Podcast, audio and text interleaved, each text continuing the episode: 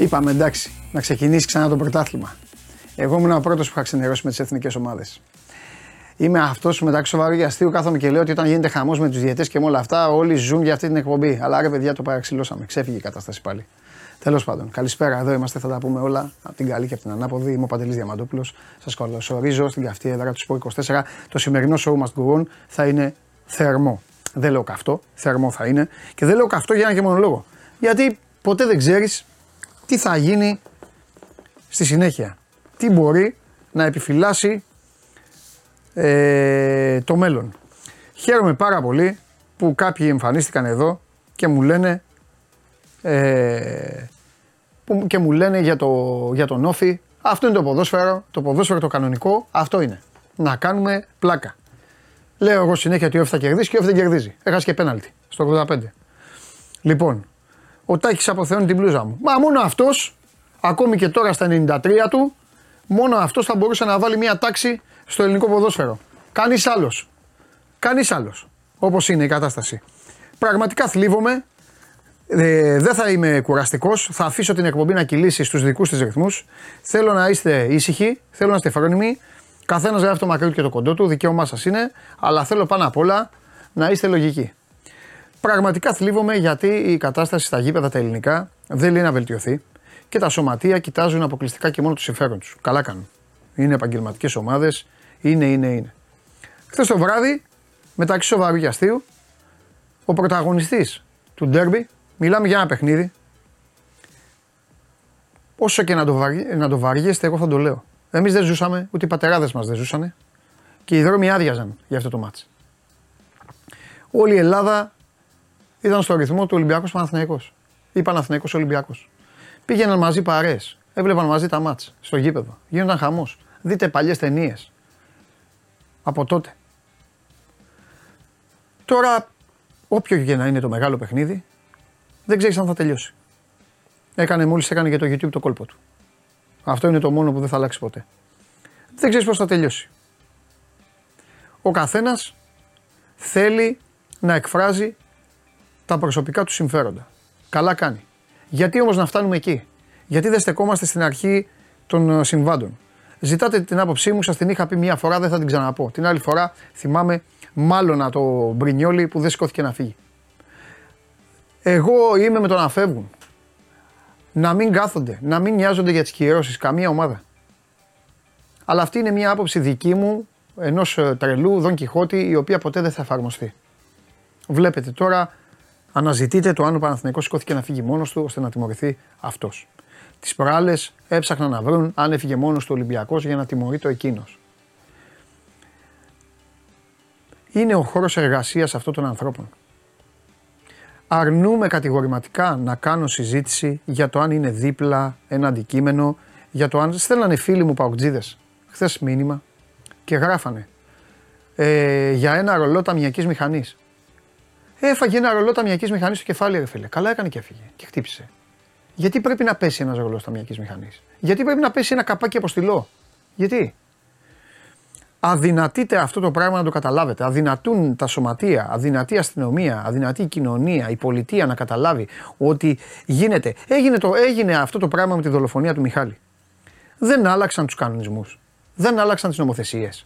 Δεν είπαν ότι θα γίνουν σκληρά όλα τα μέτρα. Είδατε σε κανένα μέτρο να γίνεται σκληρό? Πάτε στα γήπεδά σας. Σε όποιο γήπεδο πάτε. Πείτε μου για την έρευνα που διεξάγεται. Τώρα θα μου πεις, θα μου πείτε ρε Παντελή, τώρα μας λες θα, αργύ, θα αργούμε να μπούμε στο γήπεδο. Πραγματικά δεν με ενδιαφέρει.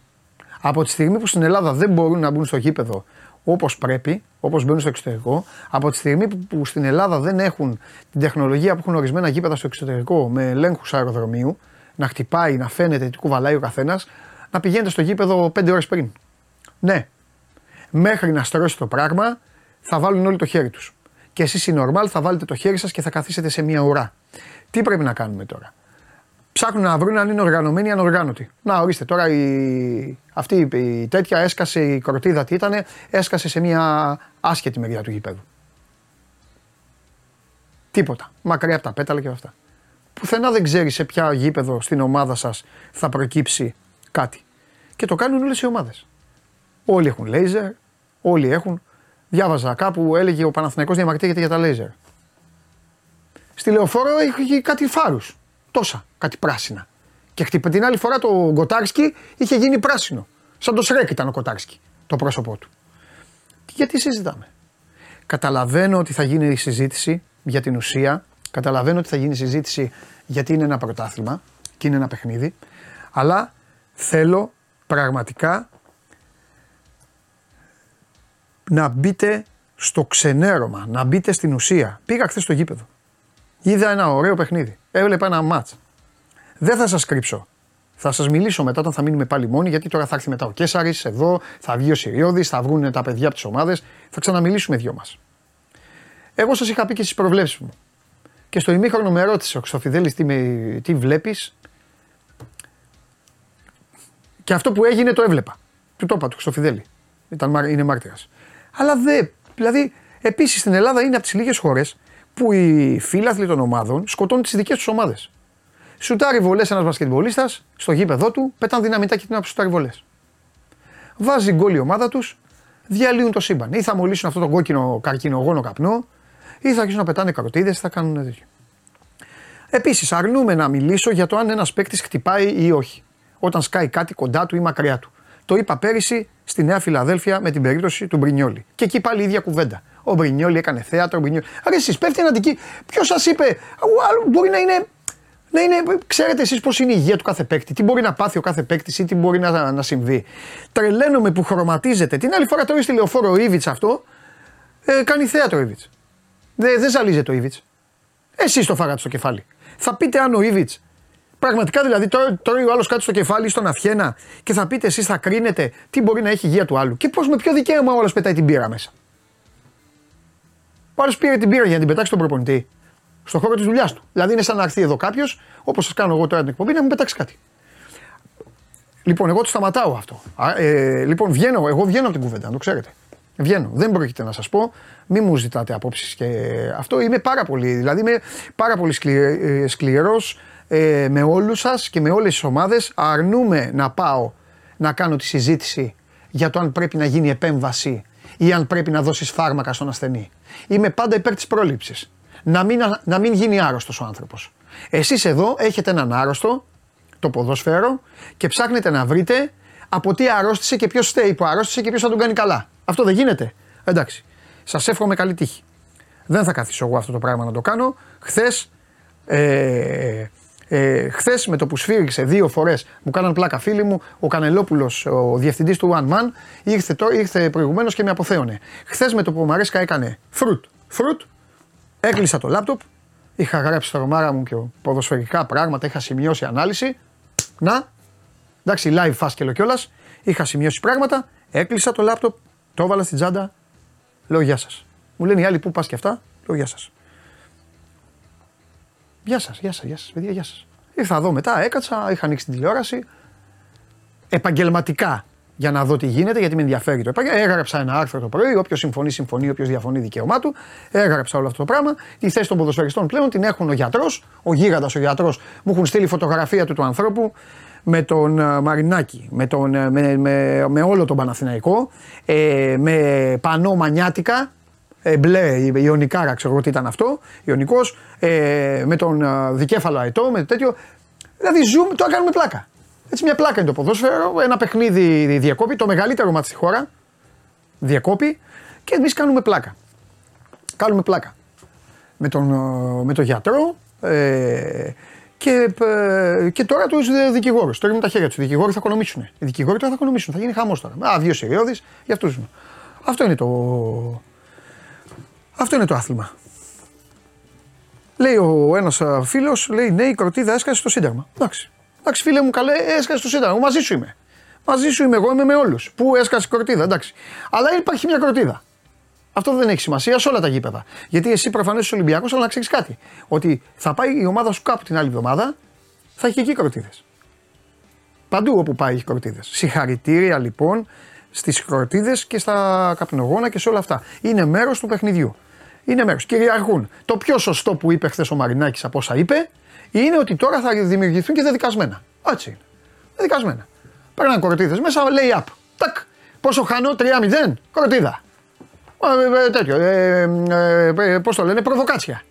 στην αντίπαλη κερκίδα. Κροτίδα. Φεύγουνε. Αυτό δεν είναι το ποδόσφαιρο που θέλετε. Αυτό θα έχουμε. Λοιπόν, επίσης μου στέλνετε πάρα πολύ. Ε, θα, πάω με, θα, πάω, θα ξεκινήσω με την ΑΕΚ ε, και μετά θα πάμε σε όλα αυτά που γουστάρετε. Μου στέλνουν πάρα πολύ για τον Ιταλό. Θα το δούμε το φιλοαγώνα μετά. Ο Ιταλός τι έκανε. Θα σας πω εγώ τι έκανε. Πήρε μια μπάλα, της έριξε μια κλωτσιά, την πέταξε στην κερκίδα και είπε αριβεντέρτσι. Αυτό είναι το φιλοαγώνα. Σιγά μην κάτσει να σκάσει ο Ιταλός. Ο Ιταλός έγραψε χήμα την αλήθεια, ότι και οι δύο πίεζαν τον γιατρό. Δεν πιστεύω να αμφιβάλλει κανείς. Δεν πιστεύω να πιστεύετε ότι κάποιος από τους δύο δεν ασχολήθηκε με τον γιατρό. Έλα στον γιατρό να κάνει τη δουλειά του. Δεν το πιστεύω αυτό. Εντάξει. Είπε ότι αυτό, είπε ότι ο γιατρός του είπε, προσέξτε τώρα, σας θέλω νομικά έτοιμος. Έγραψε ότι ο γιατρός του είπε, ότι ο Χουάνκαρ του είπε ότι δεν αισθάνομαι καλά. Και αφού πέρασαν δύο ώρες και οι ομάδες την είχαν πέσει στο γιατρό και οι συνθήκες δεν, σταμάτησα το παιχνίδι. Με δύο λόγια, η ασάφεια της ασάφειας, ο ασάφεια. Πιά σταυρό και κούρευτο, καλή τύχη στους δικηγόρους. Και καλή τύχη σε όποιον, σε όποιον ασχολείται την μπάλα. Όπως λέει εδώ ο Παναγιώτης Καπλάνης, σωστά, έριξε την μπάλα στους δικαστές ο ρέφερι. Ακριβώς αυτό έκανε. Ακριβώς αυτό έκανε. Σου λέει, πάω να φάω τη μακαρονάδα μου, θα πιω και το καπουτσινάκι μου, δεν φτάνει που με χώσανε να πάω να βγάλω τα κάστανα από τη φωτιά, θα κάτσω εγώ τώρα και να σκάσω. Τακ. Και τέλος. Λοιπόν, η ΑΕΚ έκανε μία... Ε, μια σημαντική νίκη για μετά τη διακοπή. Ε, σήμερα η εκπομπή θα πάει πολύ με τα χθεσινά, σας το λέω. Θα έρθει ο Θέμης ε, σε λίγο μετά την ΑΕΚ, θα έχουμε και το Συριώδη και μετά καταλαβαίνετε ότι θα έχουμε πολύ, πολύ το Χριστοφιδέλη και το Γουλή. Ε, την Παρασκευή η Λαμία κέρδισε τον ΠΑΣ δύο ένα. Ποδόσφαιρο δεν είναι μόνο τα χθεσινά, είναι και όλα τα υπόλοιπα. Ο Πανετολικός κέρδισε δύο μηδέν τον Βόλο. Ο Άρης με γκολ του Φαμπιάνο στις καθυστερήσεις, εκεί μετά το ενενήντα, πήρε το μάτς στην αλλαγή έδρας και κέρδισε τον Πανσεραϊκό ένα μηδέν. Η ΑΕΚ πέρασε από την Τρίπολη μηδέν τρία. Για να σας προλάβω, δεν είναι κόκκινη αυτή που δόθηκε στον παίκτη του Αστέρα. Δεν καταλαβαίνω τι έδωσαν εκεί και τι είδαν. Ε, την είδα τη φάση, την ξαναείδα τη φάση, δεν υπάρχει κόκκινη. Κατά τα άλλα, η ΑΕΚ έδειξε να βάζει τη μηχανή μπροστά μετά την διακοπή, να καθαρίζει. Ο Όφι δεν κέρδισε την Κηφισιά, με δέκα παίκτες η Κηφισιά, έχασε και πέναλτι ο Όφι, τι να πω, στο γήπεδο της Λαμίας. Και ο στρατηγός μπροστά σε πούλμαν, ασθενοφόρα και πυροσβεστικά οχήματα που κατέβασε στην Τούμπα ο Ατρόμητος, βρήκε ένα γκολ, γύριζαν την μπάλα. Μέσα, μέσα στη μεγάλη περιοχή, μέσα στη μεγάλη περιοχή του, ε, του Ατρομήτου, μόνο τα παιδιά που πίνουν καφέ στον Μπουρνάζι δεν είχαν πάει. Να βάλουν και τραπέζια εκεί και να πιούν καφέ. Τέλος πάντων. Πολιορκούσε ο ΠΑΟΚ, σούταρα από εδώ, σέντρες από εκεί, δεξιά, αριστερά, όλος σε πόδια πήγαινε η μπάλα. Ήρθε στο καθοριστικό σημείο η κεφαλιά οβίδα του Οσντόεφ, έκανε το ένα μηδέν και μετά το δεύτερο ημίχρονο ήτανε, ε, ήτανε διαφορετική. Λοιπόν, τον έχει διαλύσει τον Όφιο Παντελής, την καντεμιά είναι αυτή, άστα να πάνε μεγάλε. Τέλος πάντων σήμερα απλά δεν είναι για τόσο χαλαρότητα. Ε, και τα φιλιά μου, τα φιλιά μου, όχι μισό λεπτό, γιατί εδώ τώρα έχουν πλακώσει πολλοί και έχουν πλακώσει και κάποιοι οι οποίοι είναι ε, εκτός εκπομπής, αλλά έχουν έρθει έτσι. Αλλά παρόλα αυτά, προσέξτε εδώ το μήνυμα ελληνικό ποδόσφαιρο, ελληνικό ποδόσφαιρο, ελληνικό ποδόσφαιρο, σε ε, Σέρτιος Γερ... Τιός Διος. Δεν ξέρω καν το άνθρωπο αν είναι το όνομά του αυτό. Αν είναι, μπορεί και να είναι, τέλος πάντων. Καλησπέρα Παντελή. Γιατί δεν λες ότι ο γιατρός είναι Παναθηναϊκός, δεν το καταλαβαίνω αυτό. Πολύ ωραία. Πολύ ωραία. Αφιερωμένο από τον Παντελή στο φίλο, στο φίλο αυτό. Α, κοιτάξω την κάμερα. Ε, ο γιατρός είναι Παναθηναϊκός. Εντάξει. Εντάξει, ικανοποιήθηκες. Το λύσαμε το πρόβλημα. Λύθηκε. Τα θέματα λυθήκαν όλα. Εντάξει, είναι Παναθηναϊκός γιατρός. Ήταν στο Wembley. Είναι με το σκηνοθέτη. Κάθε μέρα είναι μαζί με το σκηνοθέτη. Εντάξει, αγορίνα μου, σε φτιάξα. Το είπα, ικανοποιήθηκες τώρα. Το φτιάξαμε και αυτό, το βρήκαμε. Είναι Παναθηναϊκός γιατρός. Α, κάτσω εγώ να σου χαλάσω εγώ εσένα χατήρι. Είναι δυνατόν. Ό,τι παραγγελία μου κάνετε, θα λέω. Ο γιατρός είναι Παναθηναϊκός. Είναι Παναθηναϊκός και Everton. Τον κερδίσαμε κιόλας. Το Σάββατο. Θα χαλάσω εγώ του φίλου μου τώρα, του, τη, τη, δεν θα του κάνω εγώ τη χάρη τώρα. Είναι δυνατόν τώρα Τι να κάνουμε. Λοιπόν, ε, τι να κάνουμε, πάμε, πάμε στο Βαγγέλη, παιδιά, για να συνεχίσουμε. Άφησε την οφάρα ήσυχη, λέει ο άλλος. Τι να κάνω, ρε παιδιά, αφήστε, θα έρθω στο Ηράκλειο να τα πούμε. Θα, θα, θα μπω εγώ. Ο Νταμπράουσκας, ο Νταμπράουσκας είχε πάει και ζητάγε συγγνώμες. Τι συγγνώμες, ρε Νταμπράουσκας, έχουμε φάει όλο τον κουβά. Γιατί εσείς κάνετε πλάκα, αλλά εγώ, το, εγώ στοιχηματίζω τον όφη. Άστο, ρε Νταμπράουσκας, άστο. Τέλος πάντων, έκανα και το χατήρι στο φίλο μου. Πού είναι ο φίλος μου? Μου στείλες ευχαριστώ, κάτσε. Εγώ τη χάρη την έκανα. Εσύ ευχαριστώ, μου στείλες. Θα κοιτάξω να δω αν μου στείλες ευχαριστώ. Πάμε στο Βαγγέλη. Περιμένετε τώρα.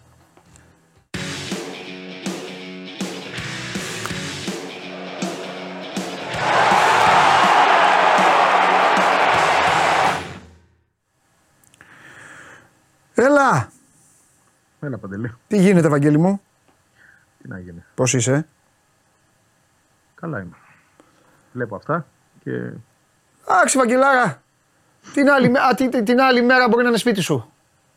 Ε, κοίταξε να δεις, ωραία πάσα, την αρπάζω και θα βάλω γκολ τώρα. Ε, ε, θα, θα μπορούσε να ήταν στο σπίτι, ναι, της ΑΕΚ, έτσι. Ε, έγινε. Ε, τον Μπρινιόλι δεν έγινε, μωρέ? Έγινε, ε, εγώ θα σου πω το εξής, ότι ο Μπρινιόλι, άσχετα πόσο μακριά ή πόσο κοντά ήταν η κροτίδα, εκείνος μόνο ξέρει πώς το βίωσε εκείνη τη στιγμή. Ε, τον τιμά το γεγονός ότι σηκώθηκε και έπαιξε, γιατί προφανώς μπορούσε, χωρίς να, να αποτελεί καμία μορφή για τον Χουάνκαρ, προφανώς ο άνθρωπος δεν μπορούσε. Εγώ αυτό καταλαβαίνω από αυτά που βλέπω. Λοιπόν, αλλά, αλλά θα μπορούσε, για να καταλήξω, θα μπορούσε ο Μπρινιόλι να κάνει το ίδιο. Δεν θα μπορούσε. εκατό τοις εκατό. εκατό τοις εκατό. Μα εγώ, εκατό τοις εκατό. Είμαι, εγώ την άλλη μέρα βγήκα και είπα, εδώ ήσουν από το γουλί, είπα ο Παναθηναϊκός έπρεπε να φύγει. Εγώ είμαι να φεύγουν οι ομάδες, Βαγγέλη, και οι Άι να φεύγουν οι ομάδες. Τώρα δεν ξέρω, αυτά δεν είναι οι κανονισμοί, είναι άλλα βέβαια. Όχι, δεν τις, δεν τους το επιτρέπουν οι κανονισμοί, εντάξει, οκ. Okay. Συμφωνούμε απόλυτα. Όπως δηλαδή, και θα πάει, ο Χουάνκαρ θα πάει σπίτι του, θα πάει σπίτι του και θα του πει, θα του πει η γυναίκα του όλα καλά στη δουλειά. Θα σου πει, ναι, τι, τι είπες, λέμε τώρα, αν έχει πρόβλημα. Αλλά εγώ δεν εξετάζω αν έχει δεν έχει. Μπορεί να έχει σοβαρό πρόβλημα, μπορεί να έκανε θέατρο καλύτερο από το Μάνο Κατράκη. Γι' αυτό σου είπα και, και εγώ. Ποιο είναι το θέμα όμως αυτή τη συζήτησή μας? Ε, όχι, δεν είναι αυτή. Όπως και ο Ρώτα όταν έφαγε τον μπουκάλι στο Βικελίδης και εδώ το συζητούσαμε, θα ε, το θυμάσαι. Μπουκάλι γεμάτο. Που έλεγα γιατί πάλι δεν έφυγε η ΑΕΚ, βέβαια. Ναι, το έλεγε ο Ρώτα δεν... και μετά οι ναι. παίκτες της ΑΕΚ γελάγανε. Τι λες, ρε φίλε, σήκω φύγε. Συμφωνώ μαζί. Εντάξει, κοίταξε, το σήκω φύγε πρέπει να αλλάξει το πλαίσιο. Σωστό, έχεις δίκιο. Να το κάνεις το σήκω φύγε όταν μπορείς και να το κάνεις και να κερδίζεις το δίκιο σου. Όχι μετά σήκω φύγε και να σε ταλαιπωρούν. Έχεις δίκιο. Ε, και αυτό που εγώ συμπεραίνω και θέλω να το πω και προς όλους όσοι πηγαίνουν στο γήπεδο, είτε είναι της ΑΕΚ είτε όχι, αλλά της ΑΕΚ προκειμένου, επειδή τα έχουμε ζήσει πάρα πολύ με τις κροτίδες, ναι, και έχει κάνει πολύ μεγάλη προσπάθεια η ομάδα να το περιορίσει, ναι, με συνεχείς ε, δράσεις, όχι μόνο με ανακοινώσεις, γιατί εμένα ο χαρτοπόλεμος δεν λέει κάτι, αλλά όσοι, όσοι έχουν κάνει κάτι, έχουν φύγει από το γήπεδο, και αυτό θα συνεχίζει να γίνεται. Θα ήθελα επίσης να ακούσω εγώ, εγώ προσωπικά από τον Ολυμπιακό να λέει το ίδιο. Δεν έχω ακούσει τίποτα από χθες για αυτόν που την έριξε, ρε παιδί μου. Ναι. Τίποτα. Ναι, ναι, ναι. Κάποιος την έριξε αυτήν. Έτσι, εστιάζουμε σε όλα τα γύρω-γύρω. Δεν είπε ένας άνθρωπος του Ολυμπιακού ότι πέταξε αυτός μια κροτίδα, τον βρήκαμε, τον βγάλαμε έξω, τον οδηγήσαμε στην αστυνομία. Πού είναι αυτός ο τύπος? Τι κάνει ακριβώς? Με, με ποια ανοχή τα κάνει αυτά? Γιατί εδώ, εγώ βλέπω ανοχή αυτή τη στιγμή. Δεν είναι, δεν είναι το θέμα μας, δεν βγήκα για να πω αυτά. Όχι, εντάξει, είπες τη γνώμη σου, το ξαναλέω. Είπες κάτι για το οποίο, πώς το λένε, αύριο μπορεί να είναι η ΑΕΚ σε μία από τις δύο θέσεις. Ή να τη φάει η ΑΕΚ στο κεφάλι ή να το κάνει η ΑΕΚ. Έχει παιχνίδι τη Δευτέρα, πρώτα απ' όλα. Και οι ομάδες πρώτα να κοιτάνε τον οίκο τους και να τα διορθώνουν όλα αυτά. Έτσι είναι. Έτσι, είναι. Έτσι να μην τα αφήνουν. Δηλαδή αυτός ο τύπος που το πέταξε χθες πρέπει να βρεθεί. Δεν έχω ακούσει τίποτα γι' αυτό. Συμφωνώ, όπως εγώ το είπα χθες βράδυ αυτό. Και όλοι αυτοί Φράβο. πρέπει, όλοι αυτοί, όσοι έχουν κάνει πράγματα, σε όποιο γήπεδο το έχουν κάνει, πρέπει να, όχι απλά να βρίσκονται, να αναλαμβάνει μετά η ομάδα να τους βρίσκει, αλλά η ομάδα δεν είναι και δικαστής. Η ομάδα να κάνει το δικό της σωστό, δηλαδή εγώ τον βρήκα. Έλα πολιτεία εδώ, έλα δικαιοσύνη εδώ, ανέλαβε. Τον βρήκα, τον πετάξω από το γήπεδο. Καλά, εννοείται. Πρώτον, έτσι, και δεν τον κάλυπτο. Με το να λέω ότι ο άλλος έκανε θέατρο κάτω, γιατί δεν ξέρει, ποιος ξέρει αν έκανε θέατρο. Άλλο κεφάλαιο αυτό. Βαγγέλη, ναι, αυτό είναι άλλο κεφάλαιο. Επίσης, επίσης και ο Παναθηναϊκός, γιατί δεν, να, να, να τα λέμε και όλα, ανέβηκε ένα πανό στη Λεωφόρο. Ναι. Ένα εμετικό πανό. Σωστό. Και δεν, Πού, δεν, σωστό. δεν υπήρξε, δεν, δεν υπήρξε ένας άνθρωπος, ναι, να πει, όχι, πέραν, πέραν αυτού. Δεν υπήρξε ένας άνθρωπος από τον Παναθηναϊκό να πει επίσημα ότι αυτό το πράγμα το καταδικάζουμε. Ναι, τίποτα. Ναι, ναι. Τίποτα. Ναι. Ανέβηκε πανό, ναζιστικό πανό, έτσι. Ναι. Επί της ουσίας, γιατί αυτό ήταν. Και δεν βρέθηκε ένας άνθρωπος να πει κουβέντα. Ε, τι, τι ψάχνουμε τώρα να βρούμε?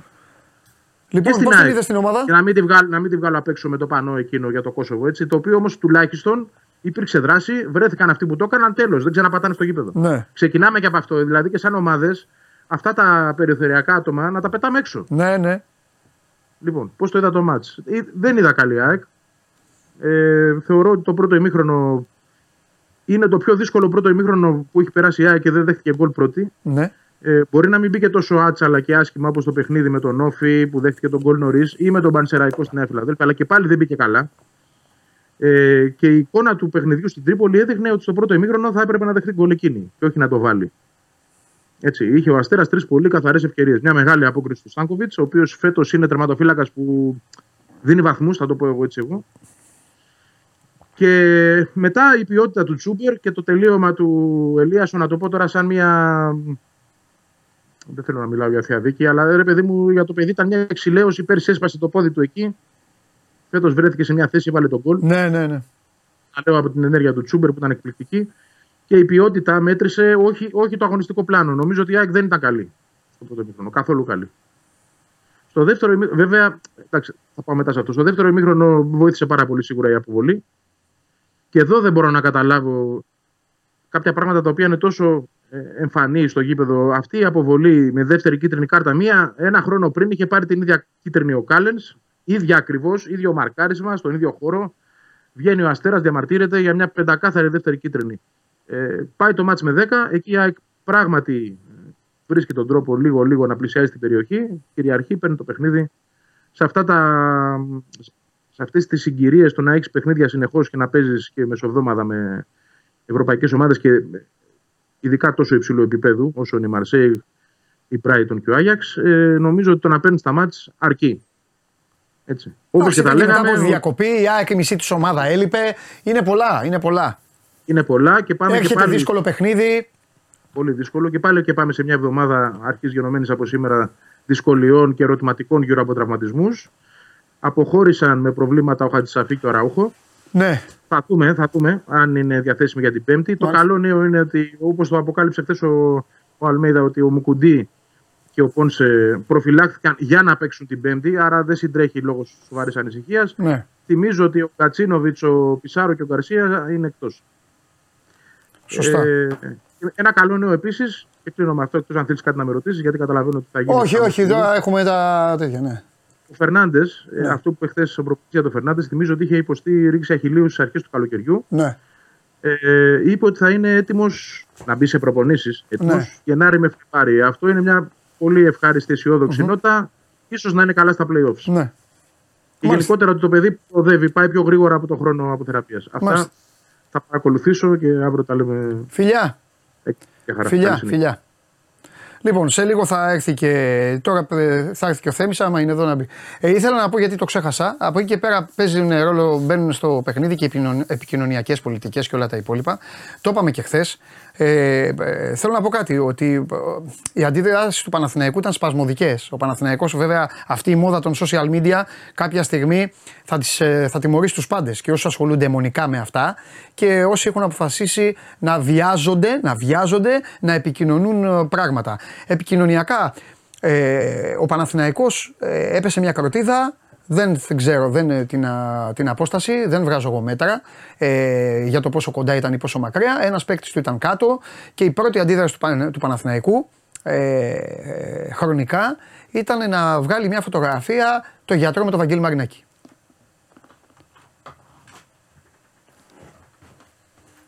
δύο χιλιάδες είκοσι τρία, επαγγελματικά σωματεία, ΠΑΕ, λάθο μάκα κάτσε πέρα μπροστά, δεν πήγες. Ε, ΠΑΕ ε, και η, η, η πρώτη σου αντίδραση επισήμως βγάζει τον γιατρό με τον πρόεδρο της αντίπαλης ομάδας.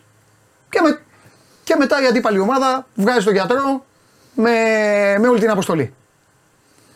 Λοιπόν, δεν ήταν. Μετά δεύτερη αντίδραση, ήμασταν εδώ στην Game Night, αν θυμάμαι καλά, δηλαδή δεν θυμάμαι ποιος το είπε, ο Βλαχόπλος, ο Κέσσαρης, δεν θυμάμαι. Επόμενη αντίδραση του Παναθηναϊκού. Ε, το μάτς διε, διεκόπη θα αποφασίσει ο αθλητικός δικαστής.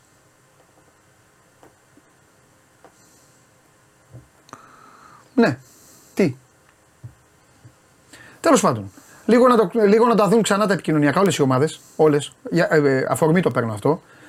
Ε, για το πώς περνάνε πράγματα, τι θέλουν. Καλύτερα να μην μιλάς κάποιες στιγμές, να περιμένεις λίγο. Λοιπόν, τι γίνεται, πώς είσαι? Περίμενα το Θέμη, έχουμε και τον Νίκο. Ωραία.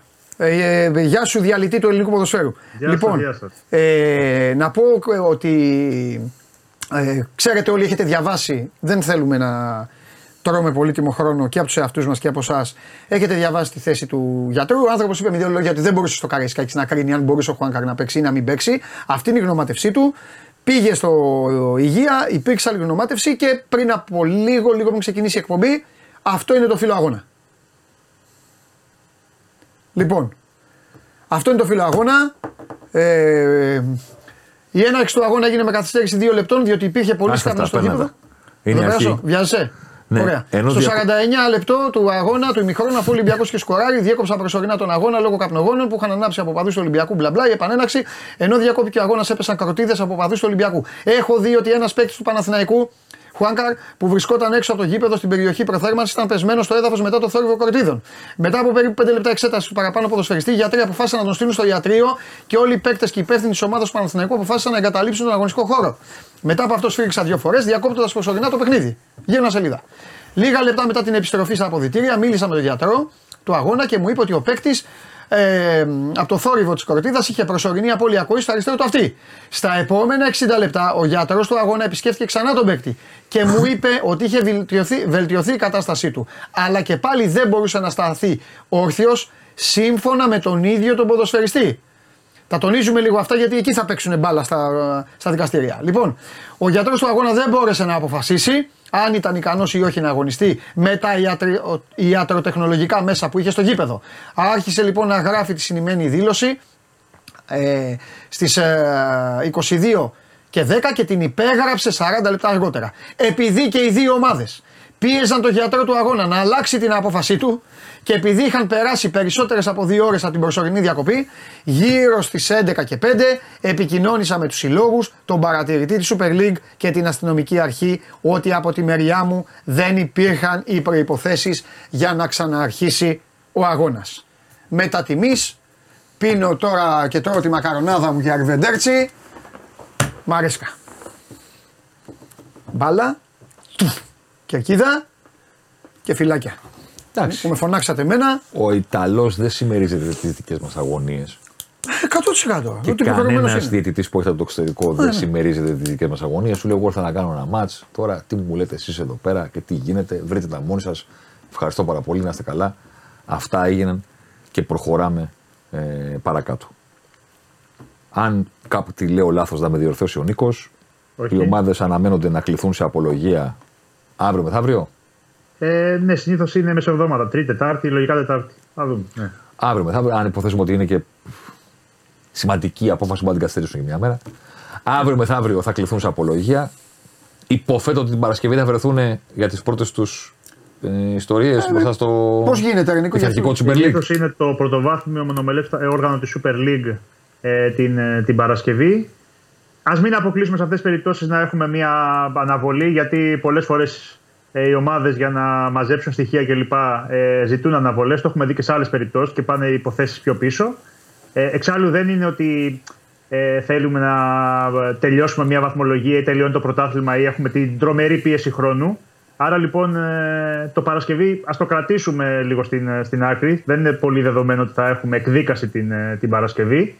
Ε, θα βγει απόφαση εντός κάποιων ημερών και εν συνεχεία, όπως συμβαίνει πάντα σε αυτές τις περιπτώσεις, θα πάμε στη, στην Εφέσεων, στην ΕΠΟ, πάμε δηλαδή σε άλλο δικαιοδοτικό όργανο με τακτικούς δικαστές ε, φυσικά και εκεί τελειώνει η υπόθεση. Δηλαδή δεν έχουμε πλέον τρίτο βαθμό στα ελληνικά δικαστήρια. Τώρα, ε, τι προβλέπετε και αν πάνε οι ομάδες ε, στο ΚΑΣ ή οτιδήποτε που εκεί... Είναι άλλες διαδικασίες και εκεί ξεκινάει η υπόθεση από την αρχή. Δηλαδή, ξεχνάμε ότι έχουν αποφασίσει τα ελληνικά δικαστήρια. Καλά, εκεί παίρνει κάτι μήνες. Στο ΚΑΣ, ναι, μόνοι τους. Ας πούμε, τα, τα εδώ λοιπόν δικαστήρια είναι το, η Super League αρχικά και συνεχεία η, η Εφέσεων. Το ΚΑΣ είναι και λίγο. Ποιο, το χρόνο. Είναι. Ξέρεις, πώς θα το πω τώρα. Χειροτραγουδισμένο, αλλά στην πραγματικότητα το έχουμε επισκεφτεί λιγότερες φορές, ναι, από ότι το έχουμε συζητήσει. Έχει πάρει και ναι, πολλές αποφάσεις, βέβαια. Άλλο λέω. Λέω ότι το, το κάσ, το, κάσ, το τραγουδάμε, ναι. δεν το βλέπουμε. Δεν το, πολύ... το έχουν ναι. επισκεφτεί η ομάδα μας λιγότερες φορές από ό,τι μας έχουν πει ναι. ότι θα το επισκεφτούν. Να το πεις είναι εύκολο με το στόμα, θα πάω στο κάσ. Μετά περνάει λίγο καιρός, διαπιστώνεις εάν... πόσο είναι το παράβολο. Ναι, ναι, εντάξει, ναι. όχι μόνο αυτό, πόσους μήνες κάνει. Εάν, εάν έχει τώρα, θα σου πω εγώ ένα αποθετικό σενάριο. Ότι τιμωρείται ο Παναθηναϊκός, ότι ναι. θεωρηθεί υπέτειος ο Παναθηναϊκός και φάει μείον πέντε φέτος, μείον πέντε για του χρόνου, ε, θα σου πει τι χειρότερο, ας πάω να το καλά, προφανώς. Και... τώρα και εσύ πήγες σε μια περίπτωση. Καλά, τα διέλυσες. Ακραία. Διέλυσες τον Παναθηναϊκό. Σου λέω τώρα μια ακραία περίπτωση ναι. που είναι σοβαρή ποινή για, το, για τον Παναθηναϊκό. Διόρθωσε με αν κάνω λάθος. Διόρθωσε με αν κάνω λάθος. Αυτή τη στιγμή, από ό,τι κατάλαβα εγώ από τα άρθρα του πειθαρχικού κώδικα Τσέπο που διάβασα, mm. ε, αν κατάλαβα καλά, οι ομάδες ναι. τιμωρούνται με το να χάσουν το παιχνίδι. Και υπάρχει μια τιμωρία κυκλισμένων. Ναι. Προβλέπεται από κάπου ότι πέρα από το να χάσει μία από τις δύο το μάτς στα χαρτιά ή τρία μηδέν μηδέν τρία, ότι θα έχει αφαίρεση βαθμών. Εάν μία ομάδα αποχωρήσει, λέει το άρθρο είκοσι ένα, από παράγραφος Δέλτα, εάν μία ομάδα αποχωρήσει από έναν αγώνα μετά την έναρξή του, τιμωρείται με αφαίρεση πέντε βαθμών από την τρέχουσα και πέντε βαθμών από την επόμενη αγωνιστική περίοδο και χρηματική ποινή είκοσι χιλιάδες έως διακόσιες χιλιάδες ευρώ. Ε, ε, αφαίρεση βαθμών δεν προβλέπεται στην στη, στη, στη περίπτωση που τιμωρηθεί ο Ολυμπιακός και χάσει το μάτς τρία μηδέν. Ε, ένας βαθμός. Ένας βαθμός είναι. Ένας βαθμός. Ένας. Okay. Ένας βαθμός. Έχει αφαίρεση. Εάν mm. λέει ο αγώνας, λέει το γάμα, υποπαράγραφος του άρθρου είκοσι ένα, δεν αρχίσει ή διακοπεί πριν από την κανονική λήξη του, λόγω παραβάσεων του άρθρου δεκαπέντε του πειθαρχικού κώδικα, η υπαίτια ομάδα τιμωρείται με αφαίρεση ενός βαθμού από τον πίνακα της ε, βαθμολογίας και έχει και κάποιες άλλες ποινές ε, και πρόστιμα κλπ. Που προβλέπονται. Μπορεί να φάει ας πούμε, ο Ολυμπιακός πολύ γερό πρόστιμο για τραυματισμό παίκτη που φτάνει ας πούμε, τις διακόσιες χιλιάδες ευρώ. Νομίζω ότι το ο... πρόστιμο το είναι το μοναδικό πράγμα που μπορούμε με ασφάλεια να εικάσουμε ότι δεν μπορεί να γλιτώσει αυτή τη στιγμή ο Ολυμπιακός. Θέλω να πω ότι το να χάσει ένας ποδοσφαιριστής ε, την ακοή του, κάτι που βεβαιώνει ο ιατρός. Ο γιατρός δεν βεβαιώνει το θα μπορούσε να συνεχίσει μετά από μια ώρα. Ναι. Ε, ακυκλισμένο. Το να λέω. Ναι, γιατί ξεκινάς το πρόστιμο. Την ποινή για σοβαρό τραυματισμό ε, παίκτη ή προπονητή, οτιδήποτε, είναι νομίζω ότι το μοναδικό πράγμα που μπορούμε με βεβαιότητα να πούμε ότι δεν μπορεί να γλιτώσει ο Ολυμπιακός. Τώρα, αν θα είναι Υπά... πρόστιμο ή αν θα είναι κεκλεισμένον, αυτό θα φανεί στην πορεία. Θέλω να πω ότι βεβαιώνεται. Ναι. Είναι ναι. κάτι ναι. από όλα αυτά που έχουμε διαβάσει σήμερα. Τη γνωμάτευση του γιατρού. Και... που την υπέγραψε δώδεκα, δέκα και δέκα. Και το φύλλο αγώνας, το τι γράφει ο Ιταλός Μαρέσκα, από ό,τι καταλαβαίνω διαβάζοντας, διαβάζοντας το μοναδικό που προκύπτει αδιάσυστα είναι ότι υπήρξε ρήψη αντικειμένου κροτίδα, ε, η οποία έσκασε κοντά του και από το θόρυβό της, ε. όχι από κάποιο θράψμα δηλαδή, δεν υπήρχε κάποιο τραύμα, από το θόρυβό της υπάρχει απώλεια ακοής. Ε. Αν και κάποιος απώλεια ακοής φαίνεται απλό πράγμα, απλό πράγμα δεν είναι. Καλά, καλά, αν δεν ακούς, είσαι ανάπηρος. Εντάξει, πάμε παρακάτω. Εντάξει, αυτό συζητάμε. Όχι, κάποιος θα σου πει δεν είναι κάτι. Πώς δεν, yeah, yeah. δεν είναι κάτι. Θέλω να πω ότι ο σοβαρός τραυματισμός, όχι το αν μπορούσε να συνεχίσει ο Χουάνκαρ να παίζει, άλλο κομμάτι αυτό. Ο σοβαρός τραυματισμός του από την κροτίδα προκύπτει από αυτό που έγραψε ο γιατρός, άρα ως εκ τούτου μπορούμε να πούμε βούλα μία. Ο Ολυμπιακός σίγουρα θα τιμωρηθεί για το σοβαρό τραυματισμό του Χουάνκαρ. Λέω εγώ. Όποιος διαφωνεί, μπορεί να πει διαφωνώ. Δύο έως τέσσερις αγωνιστικές, το λέει ο κανονισμός του άρθρου δεκαπέντε. Εγώ τώρα, κοίτα, κοίτα επειδή, επειδή στην επιβολή των ποινών. Τα άρθρα, σε κάθε τι που λες. Όχι, βέβαια, ό,τι λες λέει. Επειδή στην επιβολή των ποινών έχουμε δει πολλά σε συμψηφισμούς και σε ιστορίες. Μα γι' αυτό σου λέει δύο έως τέσσερα. Και τα λοιπά, καλά κάνεις και το λες. Εγώ δεν θέλω να πω με βεβαιότητα θα φάει τόσο και θα είναι τιμωρία του αυτού. Λέω όμως, και σε αυτό βάζω την υπογραφή μου, ότι κατά τη γνώμη μου αυτή την τιμωρία δεν την γλιτώνει. Ναι. Ο Ολυμπιακός. Τώρα, για την τύχη του αγώνα, κάτσε να το κάνω στην κάμερα να φαίνεται, εγώ από αυτά που διάβασα δεν καταλαβαίνω τι θα αποφασίσουν ναι. οι δικαστές. Να γιατί και ο Μαρέσκα λέει πρόβλεψη. Λίγο σπασμένο τηλέφωνο. Και το λέω για τον κόσμο. Μου είπε, του είπε ότι μου είπε. Να κάνω εγώ μια πρόβλεψη. Μπράβο, κάνε. Εγώ πιστεύω θα συνεχιστεί ο αγώνας από εκεί που θα πάει. Καλά, χειροπολία, αυτό το έχουμε γράψει. Ναι. Τι ναι. κάνει. Ναι. Ναι. Θα συνεχιστεί ο αγώνας. Προβλέπετε. Προβλε... Δεν, είπα, δεν προβλέπεται ακριβώς. Όχι. Πω, πω, και πέταξα τη σημείωση μου για το τι είχε γίνει. Προβλέπεται. Εννοώντας. Εσύ... γιατί δεν προβλέπεται. Λέω ναι. ότι είναι κάτι που έχουμε συνηθίσει να συμβαίνει στην Ελλάδα σαν αποτέλεσμα όταν δεν το περιμένουμε. Δηλαδή πέρυσι όταν έγινε ο χαμός για την τύχη του ατρόμητος ΑΕΚ φτιάχτηκε μια κατάσταση άσπρο-μαύρο, η οποία έλεγε αν ο Ατρόμητος είναι υπεύθυνος για αυτό που υπάρχει στην αλλίωση του αγωνιστικού χώρου, γιατί ήταν αλλίωση αγωνιστικού χώρου, ναι, τότε χάνει το μάτσο. Βέβαια. Ή το χάνει, είτε το χάνει. Ένα τα δύο. Και τελικά βρέθηκε κάτι που δεν προβλεπόταν από τον κανονισμό. Ξαναπέξαμε. Που πήγε ένας τύπος και είπε λοιπόν, ναι, το δοκάρι ήταν προβληματικό, ναι, υπάρχει αλλίωση, αλλά επειδή το γήπεδο δεν ανοίξει τον Ατρόμητο, δεν φταίει ο Ατρόμητος, ε, να γίνει το μάτσο. Ο Δήμος και. Μπράβο. Εγώ βλέπω εδώ όμως μια πολύ ισορροπημένη ε, γνωμάτευση του γιατρού που είναι λίγο ύξης αφήξης. Βλέπω μια πολύ ισορροπημένη και μπαλατζαρισμένη. Ε, ένα ε, φίλο αγώνα από τον διαιτητή, ο οποίος θα ρίχνει περισσότερο στο γιατρό για, τη δια, για την οριστική διακοπή. Φαίνεται ξεκάθαρα, έτσι όπως τα λέει μέσα, ότι επειδή δεν είχε τα κατάλληλα μέσα και λοιπά και είχαμε αργήσει δύο ώρες, θεώρησε ότι δεν μπορεί να συνεχιστεί ο αγώνας. Άρα λοιπόν το βάρος για την οριστική διακοπή Άξι. του αγώνα χθες τη ρίχνει στο διαιτητή. Εδώ όμως, Είναι, εδώ όμως να σας διακόψω. Να σας διακόψω, γιατί δεν γίνεται, δεν γίνεται βασικά να έχουμε έναν, ό,τι και να είναι, όσο, όσο σελφάκιας και να είναι, όπως φαίνεται, δεν γίνεται να τον έχουμε και να τον κλωτσάμε. Θέλω να πω κάτι, το οποίο το είπε χθες και ο Βαγγέλης Μαρινάκης. Και μάλιστα είπε ότι θα το θέσει στη Super League. Να μου πεις, πρέπει να γίνονται τέτοια για να ξυπνάνε. Ε, τι να κάνουμε στην Ελλάδα, ναι, πρέπει να γίνονται τέτοια. Όταν δεν υπάρχουν τεχνολογικά μέσα, όταν δεν υπάρχουν και σου λέει ο άλλος, εγώ δεν ακούω ή δεν μπορώ. Τι να κάνει, να πάει δίπλα ο γιατρός να αρχίσει να χτυπάει παλαμάκια, να πάει όπως έλεγα το πρωί στα παιδιά και να του πει: έλα να σου πω κάτι για το. Ε, έλα, δηλαδή να πάει στο αυτή να τον βρήσει για να πει ο παίκτης: ό,τι είναι, μου πες, και να πει: παιδιά, ακούει, ακούει. Δεν γίνεται. Άμα λέει ο άλλος: δεν είμαι καλά, εκεί δεν έχει τίποτα. Ένα, ένα κρεβάτι είναι, ένα κρεβάτι είναι. Και ένα γραφείο. Μην, μην τρελαινόμαστε. Και η τσάντα του γιατρού. Καταλαβες. Άμα σου λέει λοιπόν: δεν έχω τεχνολογικά, θέλετε να μου πείτε ότι πετάει και αυτός την μπάλα στην εξέδρα.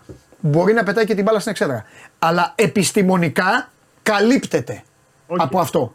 Σωστό. Ε, και έρχεται λοιπόν και, και δένει και το φύλλο αγώνα, το οποίο ουσιαστικά τι σου λέει, ότι ο αγώνας δεν συνεχίστηκε γιατί ο διαιτητής δεν μπορούσε να κάνει τη γνωμάτευση που ήθελε, την οριστική εκεί που, που βρισκόταν. Και έρχεται λοιπόν ο κανονισμός και σου λέει: αγώνας που δεν έληξε χωρίς υπαιτιότητα των διαγωνιζόμενων ομάδων επανορίζεται στα επαγγελματικά πρωταθλήματα και συνεχίζεται για το υπολοιπόμενο της διακοπής χρονικό διάστημα.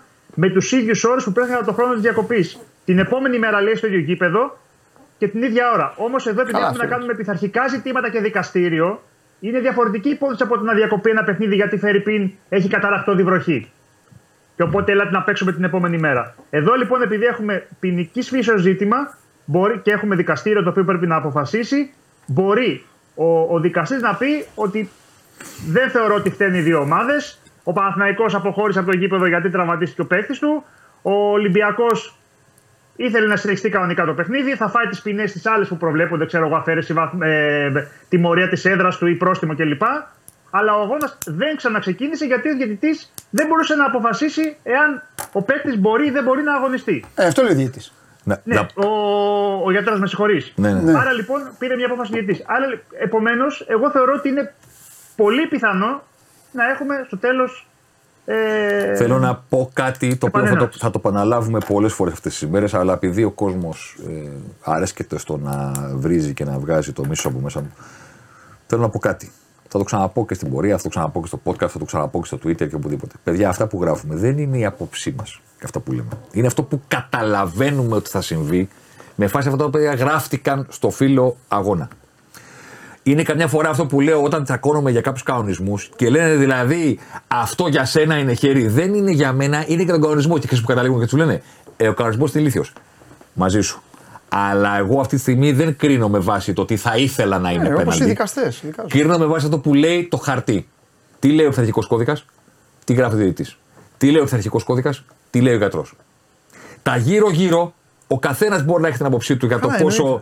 Τραγικό είναι να θεωρούμε ότι η κροτίδα είναι οκ, okay, εκτός κι αν κάποιος πέσει κάτω. Ναι, γιατί ναι. έχουμε αυτό το πρωτάθλημα τώρα.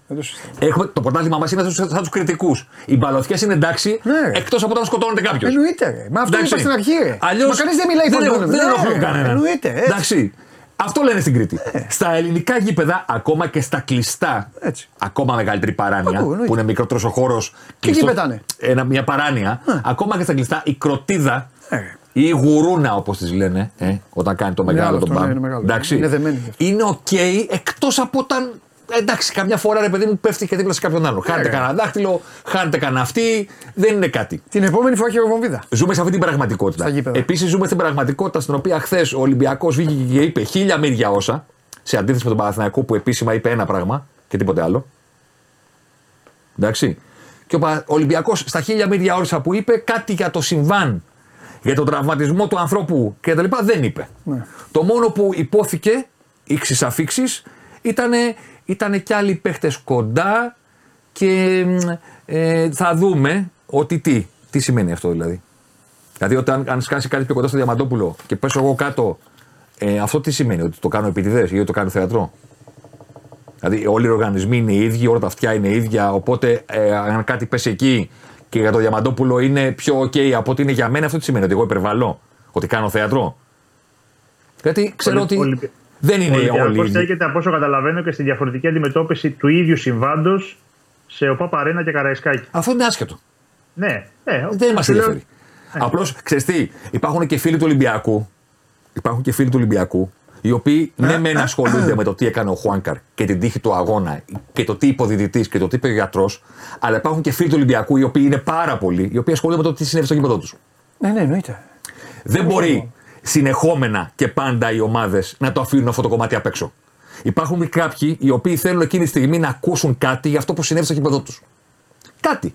Πέντε δευτερόλεπτα. Μα ήδη κάποιοι έχουν στείλει μηνύματα, ξέρεις τι λένε κάποιοι. Βρήστε σου τον. Λένε, έχασα, όχι μόνο αυτό. Σου λένε, ε, έχουμε διαρκείας. Όχι, περίμενε. Σου λένε, έχουμε διαρκείας. Χάσαμε το ένα ντέρμπι, ε, το χάσαμε οπτικά εννοώ. Ναι. Και υπάρχει κίνδυνος να μην δουν, σου λέει, Μπα, το, το Ολυμπιακός ΠΑΟΚ. Και σου λέει, εντάξει, γιατί να χάσω δύο παιχνίδια. Από Υπά... τα... Δεν μπορεί λοιπόν οι ομάδες μονίμως να πηγαίνουν στο τι θα κάνουμε για να μην χάσουμε το μάτς ή για να πάρουμε το μάτς στα χαρτιά ή για να δικαιωθούμε και να αγνοούν. Γιατί αυτό κάνουν. Και με αυτόν τον τρόπο, με αυτόν τον τρόπο στέλνουν και ένα μήνυμα στον κόσμο τους. Αν δεν το καταλαβαίνουν, δεν πειράζει. Θα τους το εξηγούμε εμείς. Ότι οι ομάδες με τον τρόπο που φέρονται στέλνουν ένα μήνυμα στον κόσμο τους για το ποιες είναι οι προτεραιότητες τους. Όταν το μόνο που σε ενδιαφέρει είναι να πάρω το μάτς, να μην πάρω το μάτς. Είναι μεζούρα, δεν είναι μεζούρα. Είναι κροτίδα, δεν είναι κροτίδα. Κάνει θέατρο ο Χουάνκαρ, δεν κάνει θέατρο ο Χουάνκαρ ή οτιδήποτε. Μου δείχνεις, λέω εγώ, και αυτή είναι η δική μου άποψη, δεν τη χρεώνω σε κανέναν. Μου δείχνεις εμένα που σε παρακολουθώ σαν δίκηση απ' έξω ότι δεν ενδιαφέρεσαι για τα, δι... αυτά που διαφέρουν, για τα ίδια πράγματα που ενδιαφέρομαι κι εγώ. Δεν ενδιαφέρομαστε για τα ίδια. Γιατί αν ενδιαφέρομαστε για τα ίδια, θα, ε... θα έλεγες και κάτι για το γεγονός ότι υπάρχει αυτό το πράγμα με την κροτίδα δίπλα στο αυτί των ανθρώπων οι οποίοι κάνουν προθέρμανση. Το οποίο θεωρείται folklore στα ελληνικά γήπεδα και δεν θεωρείται καν εχθρική πράξη. Καν εχθρική πράξη. Όπως επίσης το ότι, οκ, okay, και τι κάνετε για να τον βρείτε. Επίσης.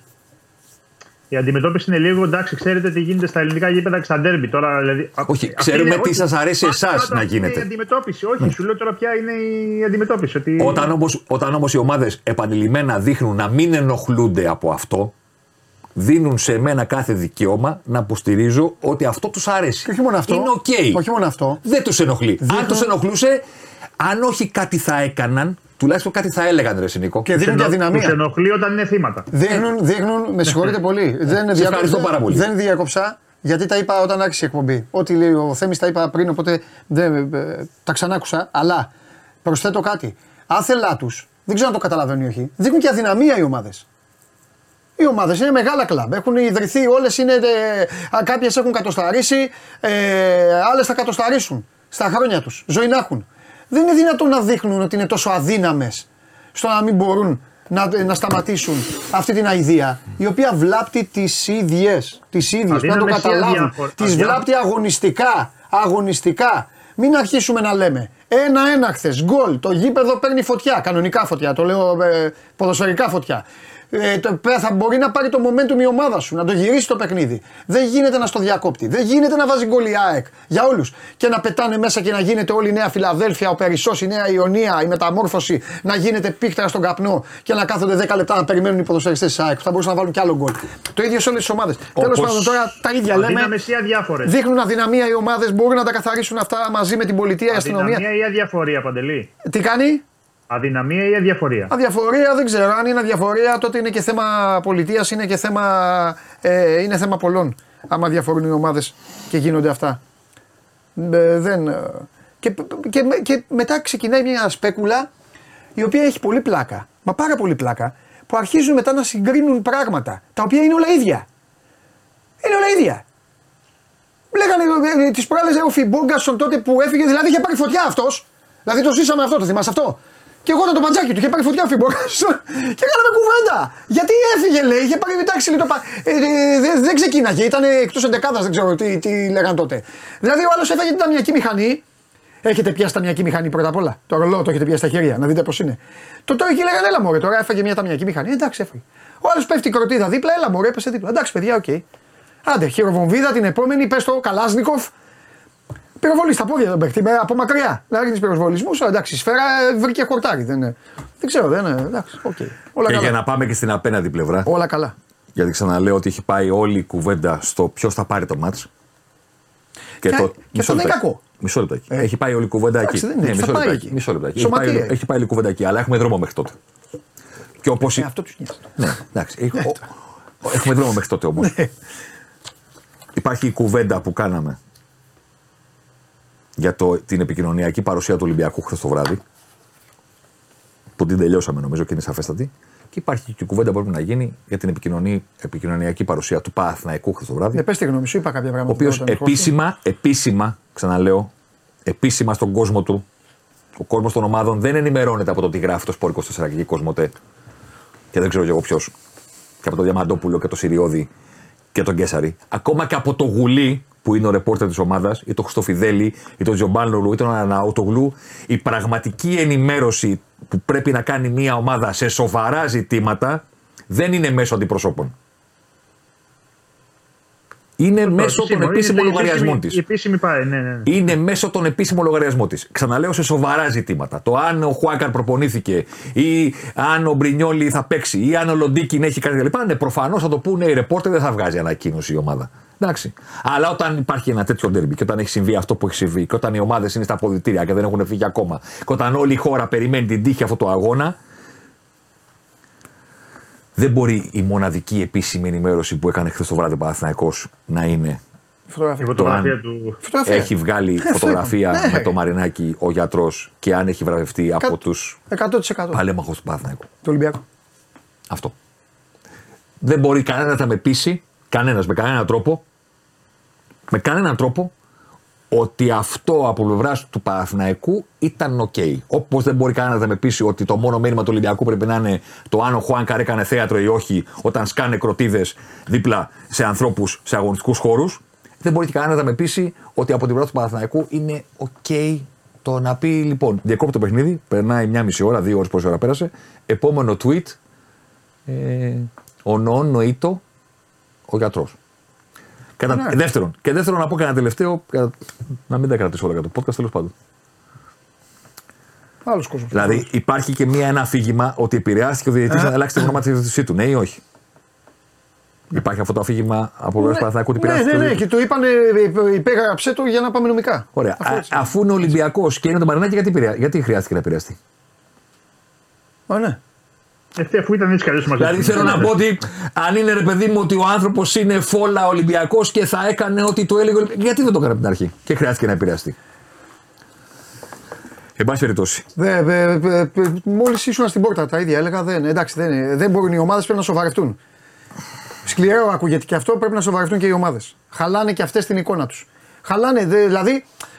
Α, δεν θέλω να γίνω σκληρός με ανθρώπους γιατί δεν μου φταίνει και τίποτα και δεν με ενδιαφέρει κιόλας. Αλλά οι ομάδες αυτές κουβαλάνε πολύ μεγάλη ιστορία. Τεράστια ιστορία.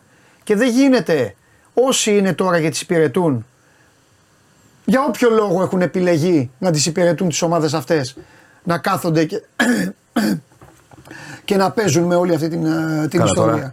Γιατί Νίμη. Υπάρχει και κόσμος στα τρία μάσιτα. Μην με τσιγκλάς, θα πω χειρότερα. Υπάρχει και πάρα πολλά. Εντάξει, δεν κουβέντα κάνουμε. Πες ότι καλά, καλά κάνεις. Λοιπόν, σε αυτό το τραπέζι όλα επιτρέπονται. Υπάρχει και κόσμος όμως που δεν τα τρώει αυτά. Εντάξει, αυτό.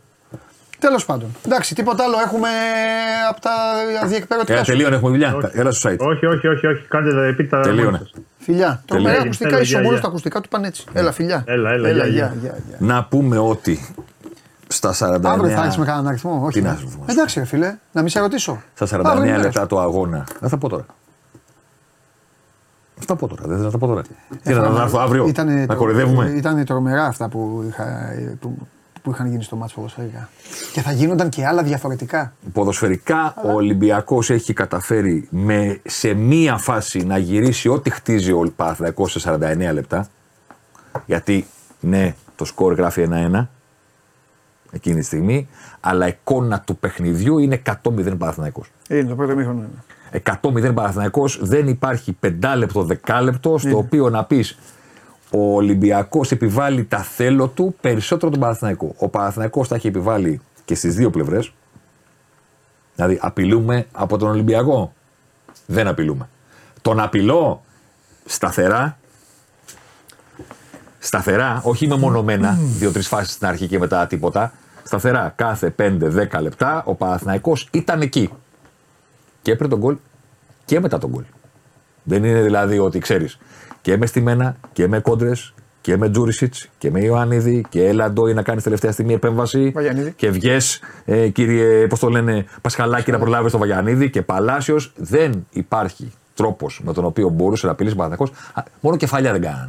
Δηλαδή, μόνο στον αέρα.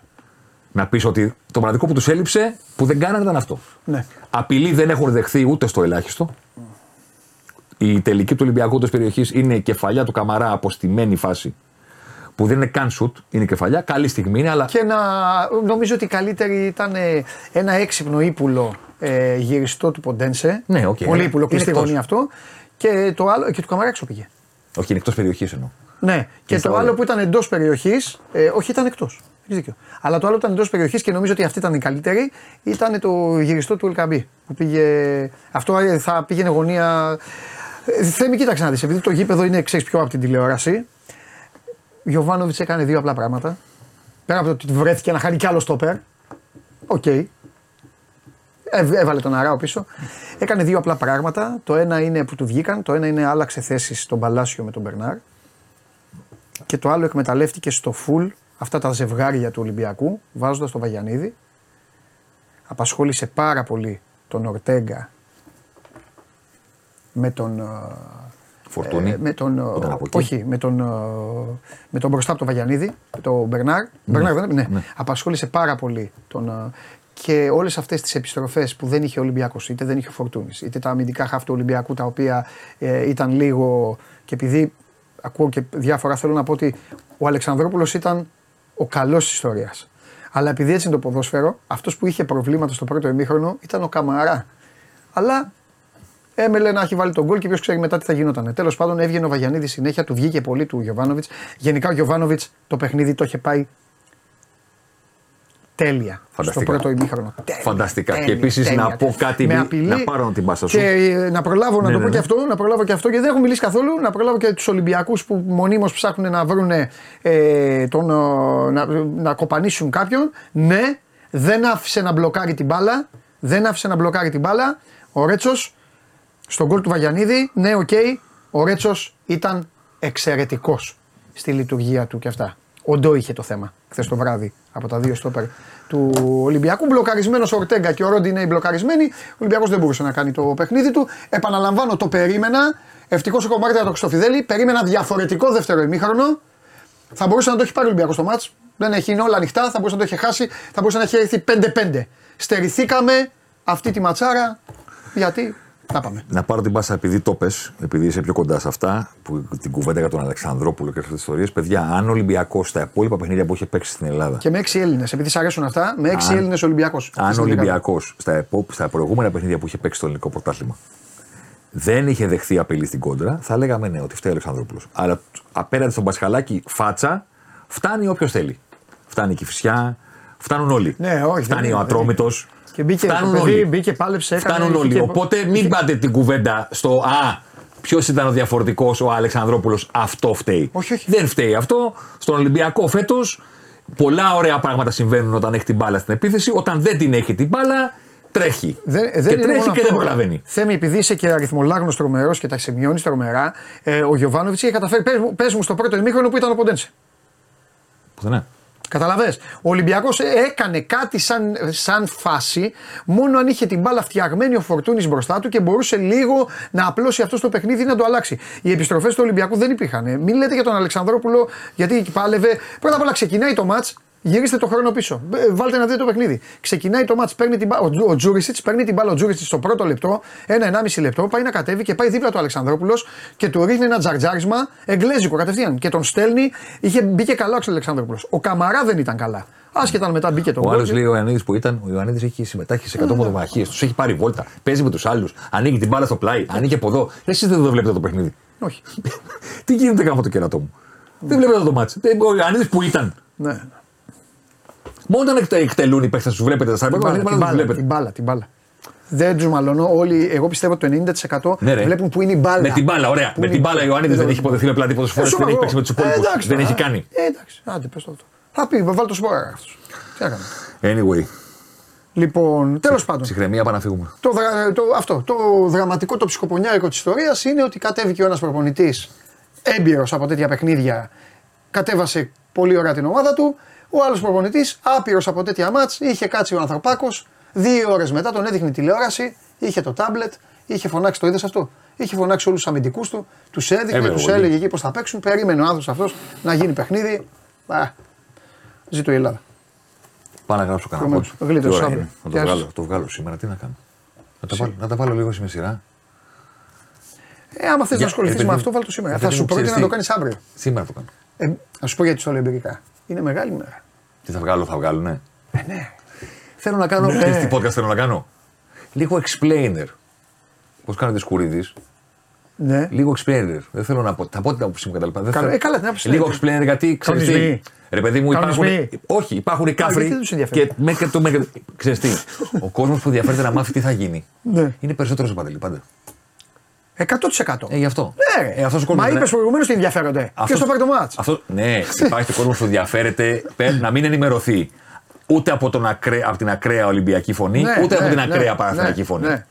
Για να καταλάβει τι παίζει ρόλο. Ναι, γιατί από, δε... από χθες οι δύο ομάδες, η κάθε μία τονίζει αυτό που θέλει εκείνη. Ε, έτσι, εντάξει. Ε, ναι, δεν υπάρχει αυτό μόνο. Υπάρχει και κάτι άλλο. Εντάξει. Υπάρχουν και τα γραμμένα. Κανονισμοί, φιλοαγώνα. Να βάλουμε κάτω. Φιλιά. Γλίτωσε στους αριθμούς, ως ντοεφ και τέτοια. Έχω expected goals για το παιχνίδι. Α, ναι. μηδέν πενήντα έξι ένα μηδέν πέντε. Εντάξει, τρομερό. Φοβερό στοιχείο. μηδέν πενήντα έξι ένα μηδέν πέντε. Εκεί τελείωσε το μάτσο. Κράτα το. Εκεί σταμάτησε. Κράτα το. Να το προσθέσουμε. Μπορεί να προσθέσει αυτό. Δεν άκουσα που είπα εγώ. Πού είναι οι σημειώσεις. Λοιπόν. Ε... Σε περίπτωση που το μάτς, καταλαβαίνετε, σε περίπτωση που το μάτς λέμε, πού τώρα όλα μέσα είναι, πού να συνεχιστεί το μάτς, ε, δεν θα πρέπει όταν πούμε, σας γράψουμε να σας πούμε γιατί έχει γίνει και στο. Στο ημίχρονο και στο, μέχρι το σαράντα εννιά, μέχρι το γκολ που, που μπήκε. Τέλος πάντων. Παιδιά, και ο Γιάλος είναι στραβός και στραβαρμενίζουμε, να το ξέρετε. Εντάξει, ζούμε σε μια χώρα, το καλό, το καλό είναι ότι, το οποίο είναι και κακό συνάμα, είναι ότι θα επικρατήσει το σύστημα χρυσόψαρο.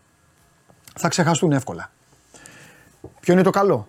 Το καλό είναι ότι θα ξεχαστεί όλη αυτή η μύρλα, αυτές οι επικοινωνιακές ε, αστοχίες, όλη αυτή η, η ποδοσφαιρική μπίχλα και όλο αυτό. Το κακό είναι ότι δεν βλέπω να βρίσκεται λύση. Εγώ όταν σας τα λέω μου λέτε άρε Παντελή πάλι πα, δικάζεις, άρε Παντελή πάλι του καταχαιριάζεις και αυτά. Θέλετε να βάλουμε στοίχημα αν ξαναγίνει κάτι τέτοιο. Δεν νομίζω ότι θέλετε να το βάλουμε το στοίχημα αυτό. Δεν έχετε καμία όρεξη να χάνετε, να χάνετε στοιχήματα, αν είναι δυνατόν. Ένας μικρό κόσμος είναι όλα. Μπορείτε να καθίσετε να δείτε. Πρώτα απ' όλα εδώ να διαβάσετε αυτά που γράφουν κάποια παιδιά. Γράφουν εδώ. Και από εκεί, εκεί καταλαβαίνεις. Ποικίλουν οι απόψεις, ο καθένας πώς το βλέπει. Άλλος προβληματίζεται κανονικά, άλλο δεν τον νοιάζει. Α, να βρεις τον απέναντι. Εντάξει. Αυτό είναι. Τι να κάνουμε. Έτσι γίνεται, παιδιά. Έτσι γίνεται και δεν. Περιμένατε όλοι να δείτε ένα ωραίο παιχνίδι. Υπήρχαν βάσεις για να γίνει ένα ωραίο παιχνίδι. Ο έχει γκολάκια για όλους είναι έτοιμος. Για πάμε. Κατέβασε το νέο app του Σπορ είκοσι τέσσερα και διάλεξε τι θα δεις. Με το MySport είκοσι τέσσερα φτιάξε τη δική σου homepage επιλέγοντας ομάδες, αθλητές και διοργανώσεις. Ειδοποιήσεις για ό,τι συμβαίνει για την ομάδα σου. Match Center, Video Highlight, Live εκπομπές και στατιστικά για όλους τους αγώνες. Μόνο αθλητικά και στο κινητό σου με το νέο Σπορ είκοσι τέσσερα app. Κατέβασέ το!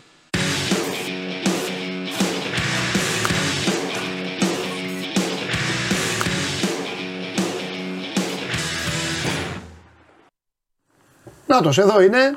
Καλή εβδομάδα. Για ημίχρονο τον βάζω, ημίχρονο τον βάζω, μετά θα μιλήσουμε με τα παιδιά για το τι έγινε χθες. Καλώς το φίλο μου. Τι γίνεται, τι κάνετε. Καλά, εσύ πώς είσαι. Καλά. Πάμε τις ειδήσεις. Ε...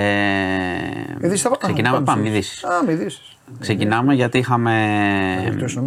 Όχι, δεν κλειτώσω. Είχαμε επίσκεψη του κυρίου Μητσοτάκη στο Ισραήλ και συνάντηση με Νετανιάχου. Ε, να πω ότι ανακοινώθηκε έτσι ευνηδιαστικά. Ε, είχε ακυρωθεί την προηγούμενη Πέμπτη για λόγους ασφαλείας. Δεν είχε ανακοινωθεί η ώρα, δεν ξέραμε πότε, τι θα κάνει κτλ. Ακουγόταν ότι θα πάει. Πάλι για λόγους ασφαλείας. Πήγε, συναντήθηκαν και θα επιστρέψει ε, το απόγευμα. Ε, ο κ. Μητσοτάκης είπε αρκετά αναμενόμενα πράγματα, ότι το Ισραήλ έχει δικαίωμα στην αυτοάμυνα, ότι πρέπει να προστατευτούν ε, οι άμαχοι προφανώς ε, και να τηρηθούν οι κανόνες του διεθνούς δικαίου. Δεν υπήρξε κάποια έκπληξη. Η είδηση, ξέρεις, είναι επειδή λόγω της αναβολής της Πέμπτης ε, πήγε και υπήρξε έτσι λίγο ένας, ας πούμε, μηντιακός ευνηδιασμός. Okay. Ε, εντάξει, ήταν μια αναμενόμενη επίθεση. Να πούμε ότι ο, η κυβέρνηση έχει από, τη στιγμ, από την πρώτη στιγμή υποστηρίξει ε, το Ισραήλ και το δίκαιο το, τη, στην αυτοάμυνα για το Ισραήλ ε, πάντα με, τη, με το σεβασμό των κανόνων του διεθνούς δικαίου, όσο αυτό γίνεται σε, μια, σε ένα πόλεμο που δεν γίνεται. Ε, να πάμε λίγο στα της Γάζας. Έχουμε πολεμικό συμβούλιο στο Ισραήλ. Συνεχίζεται, όλο το ίδιο σας λέω, αλλά συνεχίζεται η προετοιμασία για μια πιο εκτεταμένη επιχείρηση. Ε, νομίζω ότι το σημαντικό των τελευταίων ε, από την Παρασκευή που έχουμε να τα πούμε ήταν η απελευθέρωση δύο ομήρων, ε, δύο γυναικών, ε, Αμερικανίδες, ε, από τη Χαμάς. Για ανθρωπιστικούς λόγους, για έγινε κάποιο θέμα υγείας. Έγινε με κάποιο κριτήριο ή... Α, το ναι, γι' αυτό. Ε, έκανε και η Χαμάς και μια κίνηση, ξέρεις, μετά, το, μετά τη δήλωση Biden που, λέει, που έλεγε η Χαμάς αυτά το κακό και τα λοιπά, σου λέει να ορίστε Αμερικανοί, εμείς αφήνουμε και για ανθρωπιστικούς λόγους ομήρους. Κρατούνται περίπου, έχω πει, διακόσιοι, οι οποίοι θα αποτελέσουν και διαπραγματευτικό χαρτί για τη Χαμάς, γιατί το έχουμε ξαναπεί, είναι πολύ δύσκολο να χτυπήσουν στα τυφλά, να χτυπήσει στα τυφλά το Ισραήλ και να πει κάποια στιγμή η Χαμάς ότι όλοι οι όμηροι έχουν χάσει τη ζωή τους. Μακάρι να μην γίνει. Ε, θα σε πάω, πριν σε πάω στα θέματα που σου αρέσουν, θα, πάμε, θα συνεχίσουμε πολιτικά, γιατί είχαμε μια εξέλιξη στο ΣΥΡΙΖΑ, όπου γίνεται ένας, δεν ξέρω αν έχεις προσέξει καθόλου όλες τις μέρες, τώρα ε, ήταν τώρα, και το ντέρμπι ναι, δύσκολο. Ναι, ναι. Εντάξει, κάθε μέρα γίνεται μεγάλος χαμός. Σήμερα είχαμε την αποχώρηση του Στέλιου Κούλογλου από την ευρωομάδα του ΣΥΡΙΖΑ. Ε, Πρόεδρος που ανοίγει την πόρτα. Είναι, ναι, αλλά πρόσεξε, είναι ευρωβουλευτής, δεν είναι μέλος του ΣΥΡΙΖΑ. Είχε εκλεγεί ευρωβουλευτής. Καταλαβαίνεις, δεν είναι ένα μέλος. Ο Τσίπρας μπορεί να έβαζε τότε. Μα διάλεγε ένα, ξέρω. Ναι, ναι, ναι, ναι. Ε, χωρίς να είσαι μέλος. Θα σου είχα πάρει δημοσιογράφο βοηθό, όπως τα έλεγες τότε. Ε? Πώς έλεγες που έχουν ένα βοηθό. Βοήθησε, επιστημονικός σύμβουλος, στα ερχόμενα. Ωραία, περνάμε. Βρυξέλλες, ηρεμία, αυτά. Μπάλα, θα βλέπεις και Ολυμπιακό, θα έλεγες. Τι μπάλα θα βλέπεις στι Βρυξέλλες, σιγά την μπάλα που θα βλέπεις. Θα βλέπεις. Ε, από μακριά. Ε, ναι, ε, λοιπόν. Ε, θα έλεγες εκεί στην Ευρωβουλή, έχει γκολάκια για όλους και τέτοια. Αμέ. Ναι, πάμε. Ε, ακολούθησε μεγάλη κόντρα, όπως καταλαβαίνεις. Ότι αυτά να παραδώσει και την έδρα και τα λοιπά. Υπάρχουν τώρα κόντρες. Ναι. Είχε προκύψει και ένα ζήτημα μέσα στο Σαββατοκύριακο ε, που δημοσίευσε η εφημερίδα των συντακτών κάποια άρθρα του κυρίου Κασελάκη που έγραφε πριν δέκα χρόνια και ουσιαστικά δεν έχουν καμία σχέση με την αριστερά, όπως καταλαβαίνετε. Απολύσεις, αυτά, τέτοια. Ε, απάντησε ο κύριος Κασελάκης ότι με έχει επιλέξει ο κόσμος και ψάχνετε να βρείτε τι έγραφα παλιά και ότι έχω αλλάξει μετά από δέκα χρόνια κτλ. Εγώ στο λέω, γενικά είναι η φάση, η κατάσταση είναι, πάει προς ε, διάσπαση στο ΣΥΡΙΖΑ. Είναι πολύ δύσκολο να φανταστεί κανείς πως όλοι αυτοί τώρα που βρίζονται κατά αυτόν τον τρόπο θα μπορέσουν να μείνουν ε, όλοι μαζί. Οπότε εντάξει, θα το παρακολουθήσουμε, είναι λογικά, πιστεύω θα έχουμε πολιτικές εξελίξεις σύντομα σε αυτό το πεδίο. Τώρα, σε πάω σε μια πολύ περίεργη υπόθεση. Ναι. Ε, στα Μέγαρα, Γεράνια Όρη, ένας κυνηγός, ο σκύλος του πήγε σε ένα δύσβατο σημείο και άρχισε να ξεθάβει κάτι. Ε, και αποδείχθηκε ότι ήταν ε, κρανίο και κόκαλα. Οστά. Oh. Oh. Ε, βρέθηκε ένα δίπλωμα οδήγησης και αυτό οδήγησε στο... κάπως να ταυτοποιηθεί ότι ήταν ένας σαρανταεννιάχρονος που έχει δηλωθεί εξαφανισμένος από τον Απρίλιο. Okay. Οπότε τώρα πήγε το ΑΛΦΑΤΑΦ, πήγανε. Πού είπες ξανά. Ε, Γεράνια Όρη. Γεράνια. Μέγαρα. Ε, πήγαν, είχε δηλωθεί εξαφάνιση. Γιατί θα σας πω ότι πάει το ΑΛΦΑΤΑΦ Καλυθέας. Πήγανε αστυνομικοί του ΑΛΦΑΤΑΦ Καλυθέας. Είχε δηλωθεί εκεί, πήγανε. Οπότε τώρα έχοντας τα στοιχεία ότι είναι ένας σαρανταεννιάχρονος Έλληνας κτλ. Ψάχνουν να βρουν τι ακριβώς έχει συμβεί. Ναι, σε σοκ τώρα ο κυνηγός. Κατάλαβες, είδε το σκύλο του εκεί να ψάχνει. Το είδε ο άνθρωπος και ειδοποίησε αμέσως. Και είχαμε και ένα περιστατικό στη Δάφνη από αυτά τα. Γιατί δεν γίνεται να μην έχουμε ένα τη μέρα. Δέκα ε, νεαροί ξυλοκόπησαν δύο ανήλικους, πολύ άγρια στη Δάφνη. Πάμε ε, πάλι. Δέκα, δέκα άτομα με δύο. Χτύπησαν ναι. δύο δεκαπεντάχρονους, άσχημα, τραυμάτισαν τον ένα στο κεφάλι και στη μέση. Δεν ξέρουμε γιατί, μάλιστα. τι έχει συμβεί. Χθες. Ε, ναι, ναι, έφυγαν, έφυγαν, δεν τους έχουν βρει, τους ψάχνει η αστυνομία. Τα δύο παιδιά πήγανε στο Πέδον. Εντάξει, τραυματίες, όχι σοβαρά, αλλά με χτυπήματα στο κεφάλι και στη μέση. Αυτά και τώρα, αυτό το μάθαμε πριν από λίγο. Έκανε μια επέμβαση στη μέση ο Γενικός Γραμματέας ε, του ΚΚΕ, ο κ. Κουτσούμπας. Αν θυμάστε, πριν λίγο καιρό στη Βουλή, Περαστικά. εκεί που μίλαγε, ναι, περαστικά πήγε καλά, ο άνθρωπος να είναι καλά. Μπρε. Εκεί που μίλαγε στη Βουλή, είχε σταματήσει ξαφνικά και είχε σκύψει. Είχαν πάει όλοι οι βουλευτές να τον βοηθήσουν. Είχε ένα θέμα στη μέση. Αυτά. Αυτά. Ε, ναι. Ε, δεν, ε, ναι, αλλά δεν έφερες τίποτα. Έχω αφήσει τα δυνατά στα αθλητικά. Ούτε να γελάσουμε, έφερες τίποτα. Δεν είχε σήμερα φοβερά στοιχεία. Ε, πρώτα απ' όλα, σε ποια θύρα ήσουν? Δεν πήγα. Εντάξει. Ευτυχώς. Θα το ψάξω αυτό. Μάλιστα. Δεν ήμουν, δεν ήμουν. Ωραία. Και ευτυχώς. Ρε. Νομίζω. Γιατί δεν νομίζω. Μια χαρά ήταν το μάτς. Το μάτς ήταν ε, πολύ ωραίο, αλλά δεν νομίζω ότι μπορώ να μιλήσω για το μάτς. Δεν υπάρχει κανένας λόγος ναι. να μιλήσω για το μάτς. Και δεν το αποφεύγω. Μπορώ να σου πω Άξε. τι έχω δει, αλλά. Νομίζω ότι πλέον πρέπει να το σκεφτόμαστε όλοι, όλοι, σε όλες τις ομάδες.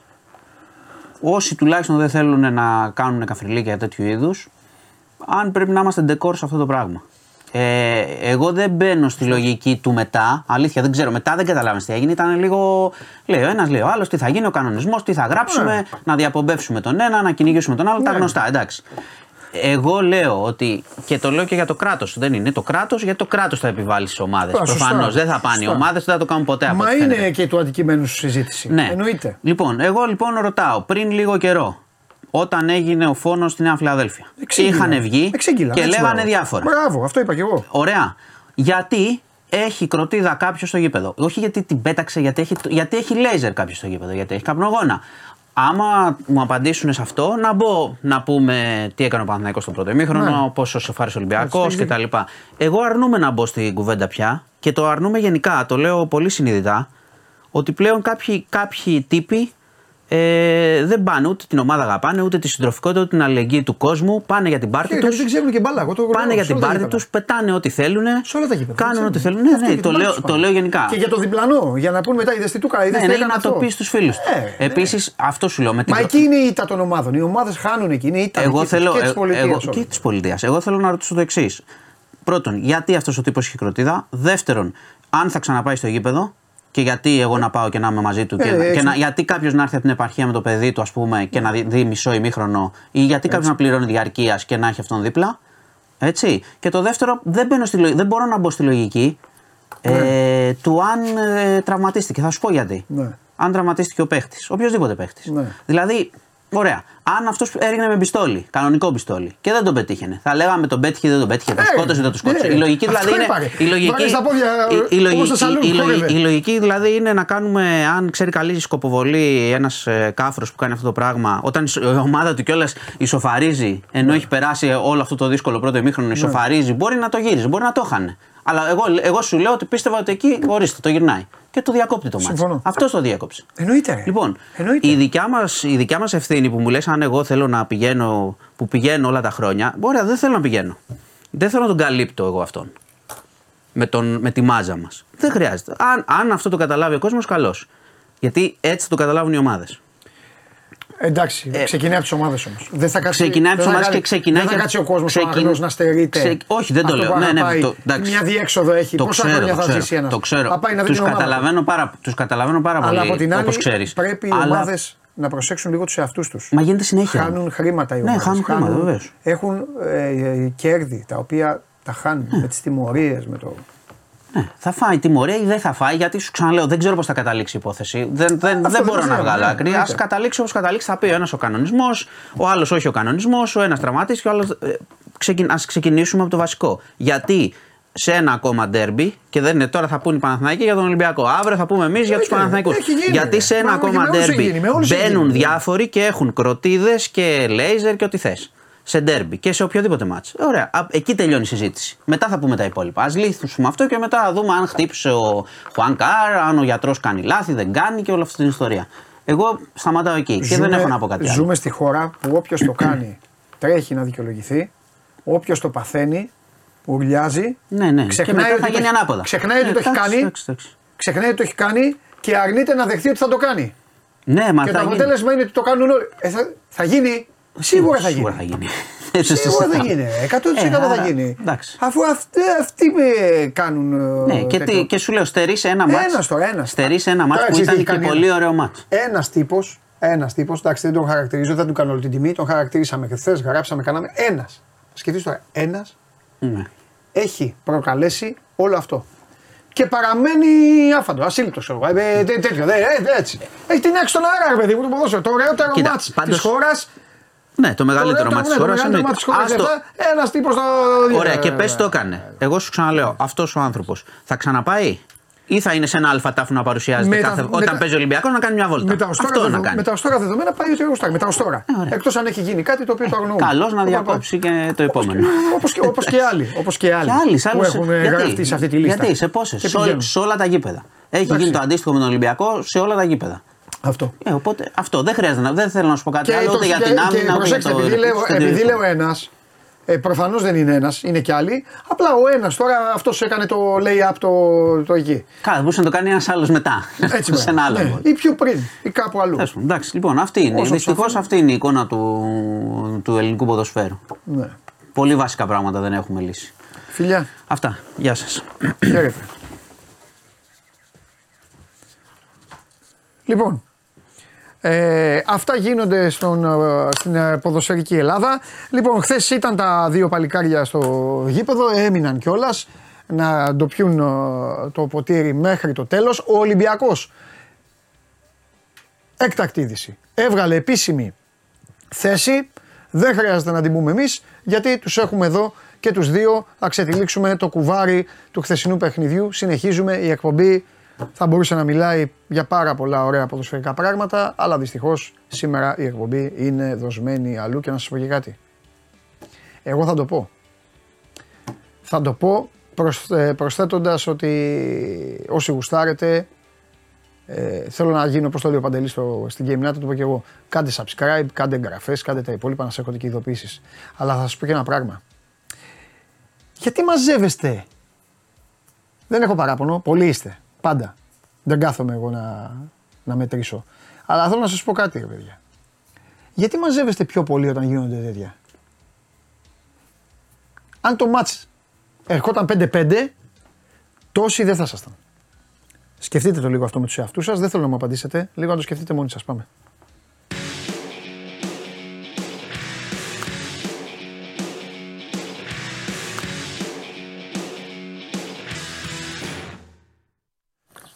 Καλώς τα παιδιά. Καλό μεσημέρι, καλό μεσημέρι. Γεια σας παιδιά μου, γεια σας. Λοιπόν, ε, ε, Δημήτρη, ε, Κώστα, γιατί σε λίγο θα μπω. Παιδιά, τι είναι, είναι το Skype, θέλετε να κλείσει, να ξαναπάρει? Δεν ξέρω. Α, το ίντερνετ είναι, θα φτιάξει, εντάξει. Είσαι, α, τώρα, να, κόπηκε τελείως. Ωραία, μέχρι έτσι κι αλλιώς ο Κώστας να, να τον φτιάξει το, η σύνδεσή του. Δημήτρη, πάμε, για πες, γιατί έχεις το, το θέμα. Ναι, έχει βγάλει και μια τοποθέτηση ο Ολυμπιακός για όσα έχουν γίνει. Τοποθέτηση που βγήκε πριν από πέντε λεπτά, πρέπει να πω. Και γι' αυτό την ε, ε, παρακολουθούμε και την, την βλέπουμε. Ε, στέκεται σε κάποια πράγματα, πρέπει να πω, Παντελή. Επαναλαμβάνω, ναι, ότι είναι, ναι, θέση του Ολυμπιακού, δεν είναι θέση δική μας. Ε, τι άγχος έχεις, εννοείται, ρε Δημήτρη. Πάμε, πες το. Θέση του Ολυμπιακού. Πέντε φορές το έχουμε πει. Μην αγχώνεσαι. Ναι. Τον έχουμε το. Τον Κώστα, δώστε μου και τον Κώστα. Πάμε. Α, φανταστικός. Κώστα, κάνει λίγο πιο πίσω μόνο. Να το φτιάξω λίγο. Φτιάξε, ναι, φτιάξε. Μια χαρά είσαι, μια χαρά είσαι. Τέλεια. Ο Πάμε, λέγε Δημήτρη. Η διευκρίνηση, Παντελή, είχε να κάνει με τον κόσμο μας. Πάμε, ναι, ρε Δημήτρη μου, πες το, ρε Δημήτρη μου, πάμε. Λοιπόν, ε, στο πρώτο που στέκεται ο Ολυμπιακός είναι ότι ο διαιτητής ε, ε, δεν διέκοψε το παιχνίδι λόγω τραυματισμού. Μάλιστα. Το διέκοψε λόγω του γεγονότος ότι ο Παναθηναϊκός έφυγε από τον αγωνιστικό χώρο. Okay. Στέκεται δηλαδή σε αυτό που γράφει στο φύλλο αγώνα ο διαιτητής και λέει ότι οι παίκτες του Παναθηναϊκού και οι υπεύθυνοι της ομάδας αποφάσισαν να εγκαταλείψουν τον αγωνιστικό χώρο και να επιστρέψουν στα αποδυτήρια. Ε, το ένα κομβικό σημείο είναι αυτό. Δηλαδή, λέει ο Ολυμπιακός ότι διακόπτει το παιχνίδι επειδή έφυγε ο Παναθηναϊκός από το γήπεδο. Ναι. Ε, στο δεύτερο που, που στέκεται ο Ολυμπιακός είναι ότι με βάση ε, το φύλλο αγώνα και με τον ε, όσα έχει αναφέρει και ο γιατρός τη γνωμάτευσή του, είναι πρώτον ότι ο γιατρός δεν άλλαξε τη γνωμάτευση. Όπως αρχικά είχε πει, ότι άλλα έλεγε στην αρχή, άλλα έλεγε μετά. Μία ήταν η γνωμάτευση. Ναι. Δεν, υπήρχαν, δεν υπήρχαν δύο. Και ότι σε αυτή είπε ότι δεν, ε, ε, ενώ η κλινική εικόνα του Χουάνκαρ μετά από εξήντα λεπτά ήταν καλή, δεν μπορούσε να αποφασίσει να πει ο ίδιος γιατί δεν υπήρχαν τα κατάλληλα εργαλεία τα, στο εργαστήριο, στο, στο γήπεδο. Όπως ξέρεις, δεν υπάρχουν περαιτέρω μηχανήματα για τέτοιου ίδιους πράγματα σε κανένα γήπεδο της χώρας. Ναι. Ε, αυτό που ε, τονίζουν στον Ολυμπιακό και δεν, το, δεν μπορώ να το μεταφέρω γιατί είναι η θέση του Ολυμπιακού, είναι ότι μετά από ε, μισή ώρα, μία ώρα, και ενώ οι ποδοσφαιριστές του Ολυμπιακού ε, έκαναν μέσα προθέρμανση, έκαναν ε, ε, τα δικά τους στο γήπεδο, τέλος πάντων, για να προετοιμαστούν για, για να ξαναρχίσει το παιχνίδι, ήδη είχε ε, ε, γίνει παραγγελίες delivery με πίτσες το Καραϊσκάκης στα αποδυτήρια του Παναθηναϊκού για να φάνε. Ναι. Και μετά από αυτό, όπως αναφέρουν στον Ολυμπιακό, πήγαν οι άνθρωποι του Παναθηναϊκού δύο ώρες μετά, ενώ δηλαδή υπήρχε, είχε περάσει και από μία ώρα από την παραγγελία, mm. και είπαν στον διαιτητή Μαρέσκα ότι εμείς δεν έχουμε πρόβλημα, κανένα θέμα να συνεχίσουμε το παιχνίδι. Και εκεί εξεράγει, όπως τονίζουν στον Ολυμπιακό, ο διαιτητής Μαρέσκα και είπε: τώρα το θυμηθήκατε, κύριοι, δύο ώρες μετά το παιχνίδι. Πρέπει να κλείσω και ένα φύλλο αγώνα. Ε, επαναλαμβάνω, αυτά είναι ε, σε τοποθέτηση του Ολυμπιακού, θέλοντας να δώσουν ένα περίγραμμα των όσων έχουν συμβεί. Δηλαδή, συγγνώμη, ε, ναι. σε διακόπτω τώρα απλά. Δηλαδή, ναι. εν, εννοούν ότι έγινε κάτι στο διάστημα πίτσας και μετά μέχρι να πούν ο, ότι παίζουμε. Έγινε Όχι, κάτι, αυτό, αυτό είναι ο Ολυμπιακός. Τι. Όχι, αυτό που εννοεί, από ό,τι καταλαβαίνω εγώ. Τι, ότι θέλουν να, ότι να χωνέψουν δεν... για να παίξουν. Όχι, ότι δεν συνάδει το ένα, ότι έχουν παραγγείλει πίτσες μισή ώρα μετά τη διακοπή να. Και μετά από δύο ώρες πας σε έναν διαιτητή και του λες ναι, να παίξουμε. Δηλαδή είχαν, αυτό που καταλαβαίνω είναι ότι ήταν προαποφασισμένο να μην κατέβει. Ναι, γιατί όταν παραγγέλνεις κάτι να φας μετά από μισή ώρα. Ναι. Εντάξει, ο Παναθηναϊκός είπε: χτύπησε ο παίκτης μου, δεν θα ξανακατεύω. Τέλος.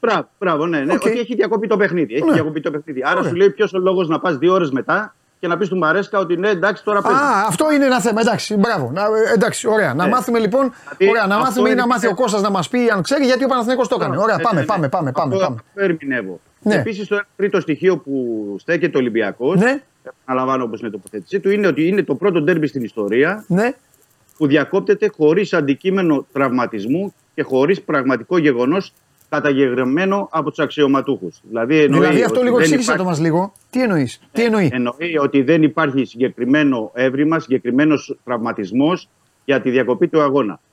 Λέει ο Ολυμπιακός ότι ο, ο Άνκαρ, ε, ο διαιτητής, διέκοψε το παιχνίδι λόγω της ε, απουσίας του Παναθηναϊκού από τον αγωνιστικό χώρο, το ένα.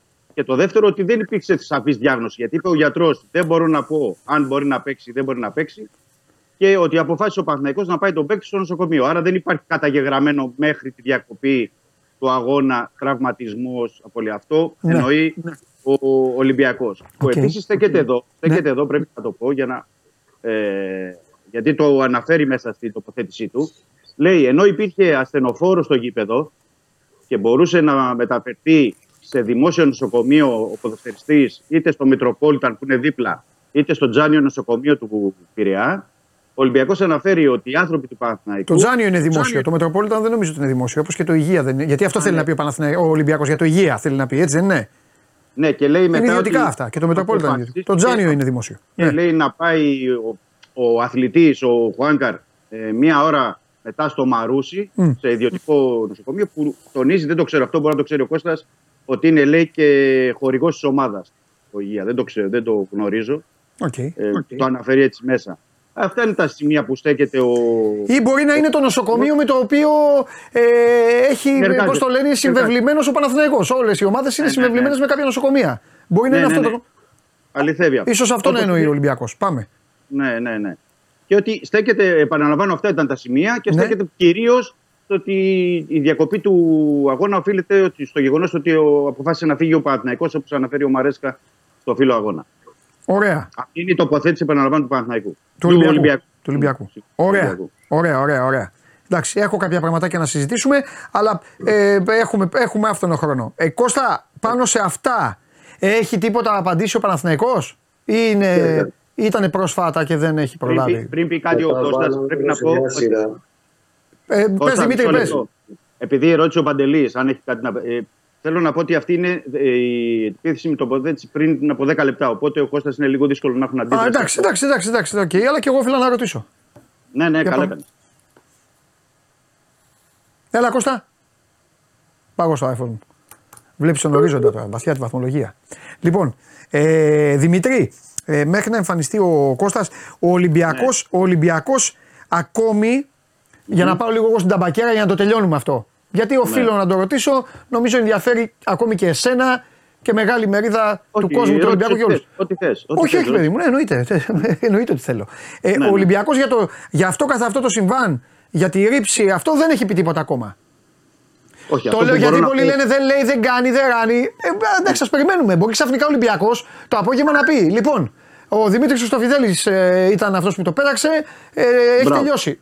Ναι. Λέω, απλά ακόμα δεν έχει γίνει κάτι. Αυτό που μπορώ να πω εγώ ναι.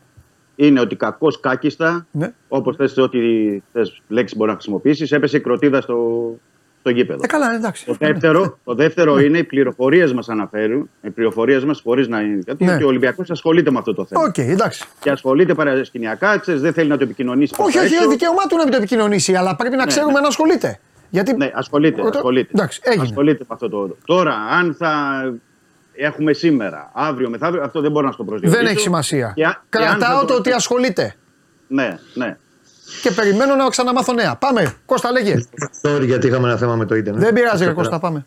Λοιπόν, υπάρχει μια αλληλουχία γεγονότων που δίνει απαντήσεις από μόνη της στα ναι. όσα έχουν προηγηθεί.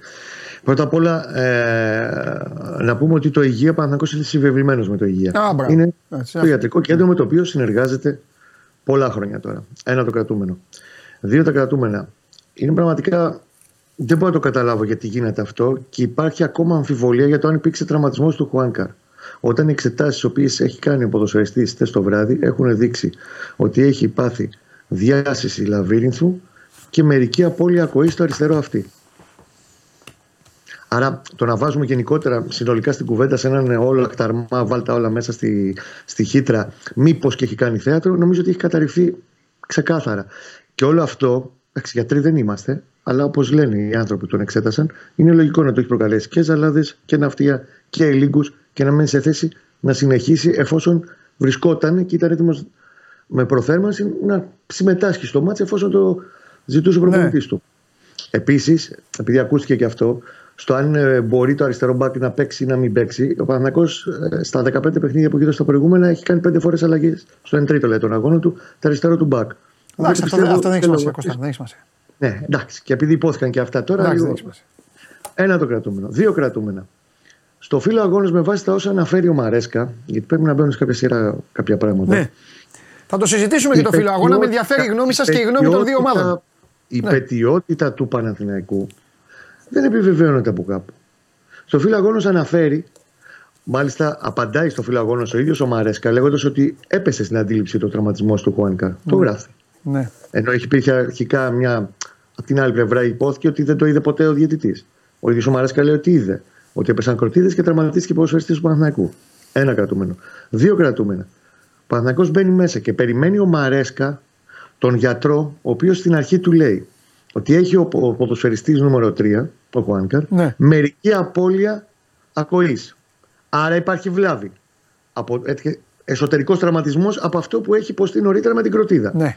Ακολούθως του το γυρίζει και λέει ότι Ε, δεν βλέπω, βλέπω ότι υπάρχει πρόοδος. Ακριβώς. Σιγά σιγά. Και λέει μετά, και τέλει, μου είπε. Τέλει, δεν έχω Μπράβο. τα χαρτιά, ε, δεν έχω τα απαραίτητα εργαλεία για να κρίνω αν είναι σε θέση ή όχι να συνεχίσει. Ναι. Ο Παναθηναϊκός σε όλη αυτή τη διαδρομή των δύο γόρων και κάτι, δεν βγήκε ποτέ ο Μαρέσκας να του πει: Ελά, μάγκες, πάμε για μπάλα, μπείτε μέσα. Και του είπε: Εγώ δεν μπαίνω. Υπήρξε ένας Μαρέσκα που περιμένει τον ιατρό του αγώνα, έχοντας εξετάσει και επανεξετάσει τον Χουάνκα, να του δώσει μια ξεκάθαρη εικόνα στο είναι σε θέση ο συγκεκριμένος ποδοσφαιριστής να συνεχίσει ή όχι. Ναι. Βέβαια, δεν ο Μαρέσκα πήγε. Γράφει ότι ο διαιτητής του μετέφερε αυτό που του είπε ο, ο Χουάνκαρ. Ο γιατρός του μετέφερε ότι ο Χουάνκαρ ζαλίζεται ακόμα. Ναι, σύμφωνα με τον ίδιο τον παίκτη. Ακριβώς. Το, ε, τα λέω αυτά γιατί θα γίνει, όταν θα εκδικαστεί η υπόθεση, θα γίνει αχταρμάσμα με αυτές τις ασάφειες. Γι' αυτό τα λέω εγώ, καταλάβατε. Η ασάφεια δεν υπάρχει παντελήμα από τη στιγμή που στην αρχή, ακόμα και όταν μετά ναι. ο Παναθηναϊκός, γι' αυτό και ξεράγει μετά και έβγαλε ότι υπήρξε αλλαγή και ήξα φίξα από τον ε, γιατρό ναι. και ότι τα έχει κάνει γυριστεί. Ναι. Γιατί στην αρχή ο ίδιος ο γιατρός λέει ότι υπάρχει μερική απώλεια ακοής του ποδοσφαιριστή. Ναι, αλλά μετά αυτό... σου λέει, να ρωτήσω κάτι, πώς εξηγείται γυριστή. Ε, μετά σου λέει ο γιατρός ότι mm. πήγα και τον είδα μετά από μία ώρα και mm-hmm. τον βλέπω καλύτερα. Αυτό μπορεί να μην είναι και γυριστή, ρε Κωστά. Κατάλαβες τι εννοώ. Καλύτερα όταν εγώ θα σου πω ότι ρε Παντελή, ζαλίζομαι. Δεν είμαι καλά. Την έχω ακούσει. Ναι, εντάξει. Ε, αυτό, ε, μα αυτό είπε στο διαιτητή. Αυτό είπε στο διαιτητή. Πώς τον είδε καλύτερα. Ναι. Πώς τον είδε καλύτερα. Ε, αυτά, δε, Κώστα, αυτά είναι επιστημονικά. Συγγνώμη, αλλά εγώ δεν θα γίνω γιατρός. Ούτε εγώ είμαι γιατρός. Ναι. Εγώ στέκομαι στην αρχική του τοποθέτηση ναι. που λέει ναι. ότι υπήρξε μερική απώλεια ακοής. Okay. Πέρασε ένα, ένα Boeing επτακόσια σαράντα επτά από πάνω και έχασε ναι. την ακοή. Κάτι έγινε λοιπόν. Υπήρξε λοιπόν. Έστω και στην αρχική τοποθέτηση του ναι. γιατρού, ναι. υπήρξε τραυματισμός εσωτερικός στο αυτί του ποδοσφαιριστή από κάτι που έσκασε δίπλα του. Ωραία. Οπότε ο Παναθηναϊκός εκεί το τελείωσε. Εκεί είναι που, που, που έκανε την παραγγελία ο Παναθηναϊκός. Που λένε, δηλαδή εκεί τελείωσε, είπανε φεύγουμε, πάμε να φάμε.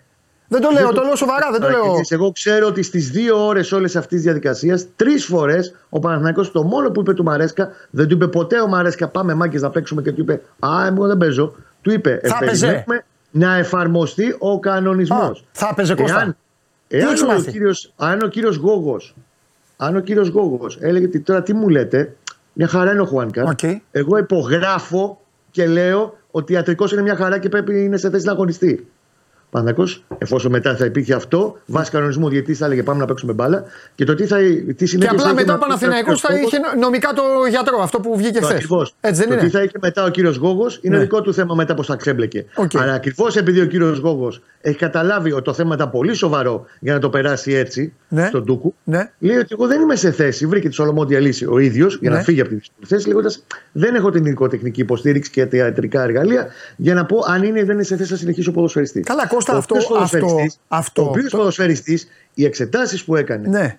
αργότερα έδειξαν ότι παιδιά διασυλλαβίνει το έπαθλο. Τέλεια. Και από... τέλεια, τέλεια, stop. Πού τις έκανε τις εξετάσεις, Κώστα μου? Στο Υγεία. Μπράβο. Εγώ το είπα αυτό και προηγουμένως. Εντάξει. Τον έχουν βγάλει τον κακομοίρη τον γιατρό, τον έχουν κάνει selfie από εδώ σε όλα τα γήπεδα. Θέλω να πω κάτι. Mm. Το είπε χθες και ως πρόεδρος Super League το είπε και ο Μαρινέξης να το δουν. Αυτό που είπε, παιδιά, μην το, μην το, εντάξει, μην το, μην το τα βάζουμε όλα. Το, το ότι δεν είχε τα τεχνολογικά μπορεί να είναι πραγματικότητα, ρε Κωστά. Μαζί σου. Καταλαβες τι να κάνει, να, να, να χειροκροτήσει το αυτή του Χουάνκαρ. Να ή να παίρνει το. Το είπα προηγουμένως. Να πάει να τον βρίσει για να του πει: Χουάνκαρ, τι πες, ρε, και να πει να το ψεύσει, ακούει. Σε όλο αυτό το κόνσεπτ από χτες το βράδυ προσπαθώ να καταλάβω την ευθύνη του Παναθηναϊκού που πρέπει να το χάσει κιόλας στο μάτι στα χαρτιά γιατί λέει που χώρισε από το γήπεδο. Αυτό προσπαθώ να καταλάβω. Εντάξει, εδώ δεν είναι. Εδώ δεν είναι. Εδώ θα σου εξηγήσω τι γίνεται απλά. Δεν είναι θέμα ευθυνών. Είναι θέμα ε, διαδικαστικών ενεργειών βάσει κανονισμών. Αυτό τίποτα άλλο. Τόσο απλό mm. είναι. Δηλαδή, αν, Επίσης... ο Παναθηναϊκός είπε, αν ο Παναθηναϊκός είπε, εγώ όπως ξέρεις πρώτα απ' όλα, είμαι ο πρώτος που έχω πει σε όλες τις ομάδες, φύγετε. Πάρτε το, βγάλτε τα άντερα που έχετε, βρείτε άντερα, δεν φύγετε και φάτε τιμωρίες. Δεν το κάνουν οι ομάδες. Το τρεις φορές από το Μαρέσκα είναι να εφαρμόζεις ό,τι προβλέπει ο κανονισμός. Α, ρε παιδί μου, απλά εδώ τι γίνεται. Πρέπει φεύγουμε. Να δούμε αν ο Παναθηναϊκός έφυγε μόνος του, καταλάβες. Αν είπε, ε, όχι να δούμε εμείς οι δύο. Σε καμία των περιπτώσεων, ναι. εμείς κύριοι δεν ξανακατεβαίνουμε, ναι. γιατί χτυπήθηκε ο ποδοσφαιριστής μας. Που και αυτό θα ήταν μια απόφαση ιστορική για τον Παναθηναϊκό. Δεν έχει υποθεί αυτό το Ωραία. πράγμα. Τρεις φορές ο Μαρέσκα yeah. έχει ακούσει από τους αξιωματούχους του Παναθηναϊκού ότι κύριε, εδώ oh. υπάρχει ένας τραυματισμός. Oh. Ακολούθησε όλες τις προβλεπόμενες διαδικασίες ό,τι προβλέπετε. Ωραία. Μία ερώτηση, και σου, Μία ερώτηση και στους δύο. Δημήτρη, αυτό που θες να πεις, σημείωσέ το. Δεν θέλω να το ξεχάσεις, αλλά ε, θέλω να σας ρωτήσω κάτι και τους δύο. Πάνω σε αυτό που συζητάγατε, δεν ήθελα Άντε, να πες, πες, πες, πες, γιατί θε, έχω να σας ρωτήσω κάτι πάρα πολύ σημαντικό. Ωραία, ωραία. Για Λέω, πες. παιδιά, χρονικά, να μην χάσουμε, να μην, για να μην χάσουμε λίγο την μπάλα. Ναι. Χρονικά, το πρώτο που υπάρχει είναι ότι πριν από τη διάγνωση του γιατρού, πριν από την, ε, οτιδήποτε, δηλαδή με, που μεταφέρθηκε με το φορείο ο Χουάνκαρ, αναφέρει ρητά στο φύλαγωνα, δεν το λέμε εμείς, δεν το λέω εγώ και ναι, πάμε, ναι, αναφέρει, πάμε. αναφέρει ρητά ο Μαρέσκα στο, στο τέτοιο. Στο φίλο αγώνα και λέει: όλοι οι παίκτες και οι υπεύθυνοι της ομάδας του Παναθηναϊκού αποφάσισαν να εγκαταλείψουν τον αγωνιστικό χώρο και να επιστρέψουν στα αποδυτήρια. Έφυγε ο Παναθηναϊκός από το γήπεδο. Ό,τι υπάρχει διάγνωση. Μισό... Ναι, αφού έφυγε ο Παναθηναϊκός από το γήπεδο. Ναι, αφού έφυγε η ομάδα από το γήπεδο, αναγκαστικά φεύγει και ο διαιτητής. Τι να κάνει ο διαιτητής με στον αγωνιστικό χώρο? Έχει φύγει η ομάδα από το γήπεδο. Και μετά υπάρχει όλη η διαδικασία, το πρόβλημα του Χουάνκαρ, αν ακούει, δεν ακούει, αν ζαλίζεται ο παίκτης, αν δεν ζαλίζεται, τι γίνεται. Όλη, μετά υπάρχει. Δηλαδή έχει, αρχικά έχει φύγει ο Παναθηναϊκός από το γήπεδο και μετά γίνεται όλη η διαδικασία για τα εξήντα λεπτά, τις δύο ώρες, ξέρω εγώ πόσο είναι, αν ο παίκτης είναι σε θέση πρέπει να μεταφερθεί στο νοσοκομείο. Δεν υπήρξε πρώτα διάγνωση και μετά έφυγε ο Παναθηναϊκός. Λέω γιατί υπάρχει μια σειρά των πραγμάτων. Αυτό εξηγώ, αυτό που συζητάγατε προηγουμένως. Ωραία. Έχει φύγει ήδη ο Παναθηναϊκός από το γήπεδο. Ωραία. Εγώ και θέλω μετά να γίνονται όλα τα υπόλοιπα. Δεν ε, λέω καλός ή κακός. Εντάξει. Έγινε, αλλά λέω έχουν γίνει μετά το όλα τα υπόλοιπα. Ωραία. Εγώ θέλω να σας ρωτήσω κάτι. Ήρθε ένας ε, διαιτητής που σφυρίζει το καμπιονάτο και γράφει mm. στο Φύλλο Αγώνα ότι προσπαθούσαν και οι δύο ομάδες να αλλάξουν τη γνώμη του διαιτητή. Τι έχουν να πούν οι ναι, ομάδες γι' αυτό? Του το, ανα, το αναφέρει. Του γιατρού, ναι, του γιατρού. Το αναφέρει. Ναι, τι έχουν να πούν οι ομάδες γι' αυτό? Ο Παναθηναϊκός είναι πάρα πολύ σοβαρό αυτό που λέει. Το γιατρό, ο Παναθηναϊκός αυτό που του έχει πει είναι ότι εφόσον μας λες ότι τώρα ο ποδοσφαιριστής ε, υπάρχει προοδευτική εξέλιξη, ε, βελτίωση της κατάστασής του, γράψτε το εγγράφος. Ρητά, γράψτε το μας. Εδώ μπροστά. Ότι είναι σε θέση να αγωνιστεί. Αυτό του έχει πει ο Παναθηναϊκός. Καμία, η γνώμη, εφόσον εσύ άλλαξες γνώμη και μας είπες στην αρχή ότι υπάρχει μερική απώλεια ακοής και στη συνέχεια μας λες ότι εγώ παρατηρώ ότι υπάρχει προοδευτική εξέλιξη και βελτίωση της κατάστασης της υγείας του, τον θέλουμε ρητός και εγγράφος ε, γιατρέ, ότι ναι, οκ, okay, εντάξει. Δώστε μας όμως ρητός, γιατί δεν το υπογράφεις? Αυτό του έχει πει ο Παναθηναϊκός του γιατρού. Μπροστά στον διαιτητή. Εγώ για να απαντήσω, Παντελής, σε αυτό που είπες, ναι, ότι οι δύο ομάδες πίεζαν τον γιατρό του αγώνα να αλλάξει την απόφασή του. Δεν υπάρχει ακόμα τοποθέτηση ούτε από τη μία ούτε από την άλλη πλευρά. Okay. Εντάξει. Στο ότι πίεζαν δεν έχει απαντήσει κανείς, ούτε ο Ολυμπιακός ούτε ο Παναθηναϊκός. Ναι. Το ρωτάω ο γιατί. Τον πίεζαν. Ο διαιτητής λέει ότι τον πίεζαν. Το ρωτάω γιατί, κοιτάξτε να δείτε τώρα. Ο διαιτητής, συγγνώμη θα χρησιμοποιήσω και ονόματα, δεν είναι ο Μανούχος, πώς λέγεται. Ούτε ο Φωτιάς είναι, ούτε κανένας. Είναι ένας τύπος που μένει στο Τωρίνο, στο Μιλάνο, δεν ξέρω που μένει. Τον έχωσαν. Τον έχωσαν. Θα πληρωθεί, αλλά οκ, okay, μπορεί να μην είναι και τον ήρωα του να παίξει Super League. Ήρθε εδώ και έγραψε αυτός το φύλλο που είπε, Κώστα, είπε στην Πολύ. Στην Άπολη. Στην Άπολη. Ακόμα καλύτερα. Ναπολιτάνος ήρθε ο τύπος και το έγραψε. Έχει κάτι, έχει. Πρέπει να, να δούμε, να μάθουμε. Τέλος πάντων, θα μάθετε. Η πίεση, η όποια πίεση υπήρξε πάνω στο θέμα του γιατρού, ναι, ήταν αυτή την πλευρά του Παναθηναϊκού. Ότι γράψτο μας, την γνωμάτευσή σου εγγράφος, ότι είναι αυτό. Ότι πλέον είναι σε θέση να παίξει ποδοσφαιριστής. Κάτι που δεν έκανε ποτέ ο κύριος Γόγος. Μάλιστα. Ωραία. Και ε... κάτι άλλο που ήθελα να. Συγγνώμη, δευτερόλεπτα. Πες, πες, όχι, πες, παιδί μου, έχουμε χρόνο. Κάτι πες. Που συζητάτε νωρίτερα και με το Θέμη και το οποίο το δέχομαι και έχετε πάρα. Συμφωνώ στο ενενήντα πέντε τοις εκατό όσων έχετε πει. Ε, βεβαίως και παντού σε όλα τα γήπεδα την καφρία θα τη βρεις παντού. Στην προκειμένη περίπτωση όμως, αναφέροντας όχι το κομμάτι μόνο του Παναθηναϊκού, ό,τι έχει κάνει, ό,τι έχει κάνει. Το έχει πληρώσει ο Παναθηναϊκός στο παρελθόν. Τι εννοείς, συγγνώμη κιόλας. Εννοείς ότι έχει πράξει το σε τέτοια. Το κουτάκι του Ήβιτς. Τη φωτοβολίδα στο Φιμπόγκασον που τον βρήκε στο πόδι πριν ξεκινήσει το μάτς. Ε, το κουτάκι στον Ήβιτς. Σε μάτς που μάλιστα που ήταν τόσο. Δεν θα τέλος πάντων πω ότι καμιά ευριστικό χαρακτηρισμό. Αυτός που το πέταξε σε μάτς που κέρδιζε ένα μηδέν ο Παναθηναϊκός το έχει πετάξει στον προπονητή του ΠΑΟΚ, ναι, τότε το δύο χιλιάδες δεκαεπτά.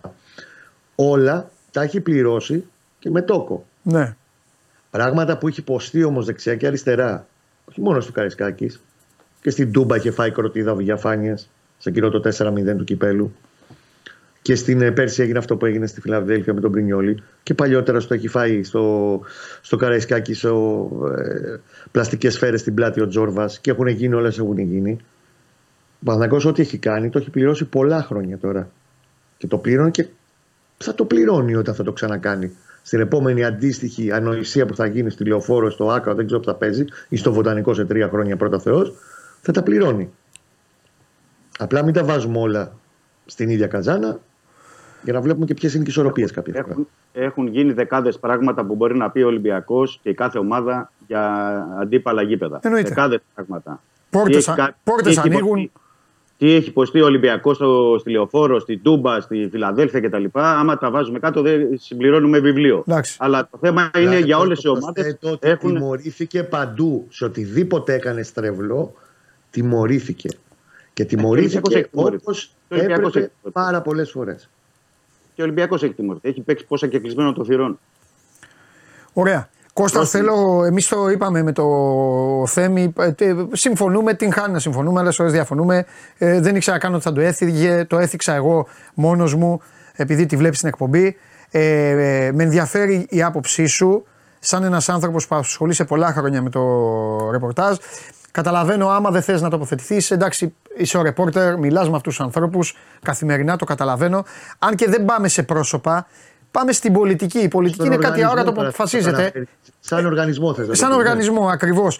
Θεωρώ, ρε παιδί μου, ότι τώρα ο Παναθηναϊκός έχει γίνει αυτό το πράγμα, έχει σκάσει μια κροτίδα. Δεν θα μετρήσω εγώ την απόσταση. Αν είναι ένα μέτρο από το Χουάνκαρ, αν είναι διακόσια μέτρα, αν είναι δέκα εκατοστά. Σκάει, πέφτει κάτω το παιδί, ο καθένας το αντιμετωπίζει διαφορετικά. Ο Χουάνκαρ έπαθε ζημιά, όπως είπαν οι γιατροί, μπορεί, ο, μπορεί εγώ να μην πάθαινα. Δεν έχει σημασία. Ρε παιδί μου όμως. Έχει γίνει όλο αυτό το πράγμα. Στην έδρα του μεγάλου σου αντιπάλου και αυτά.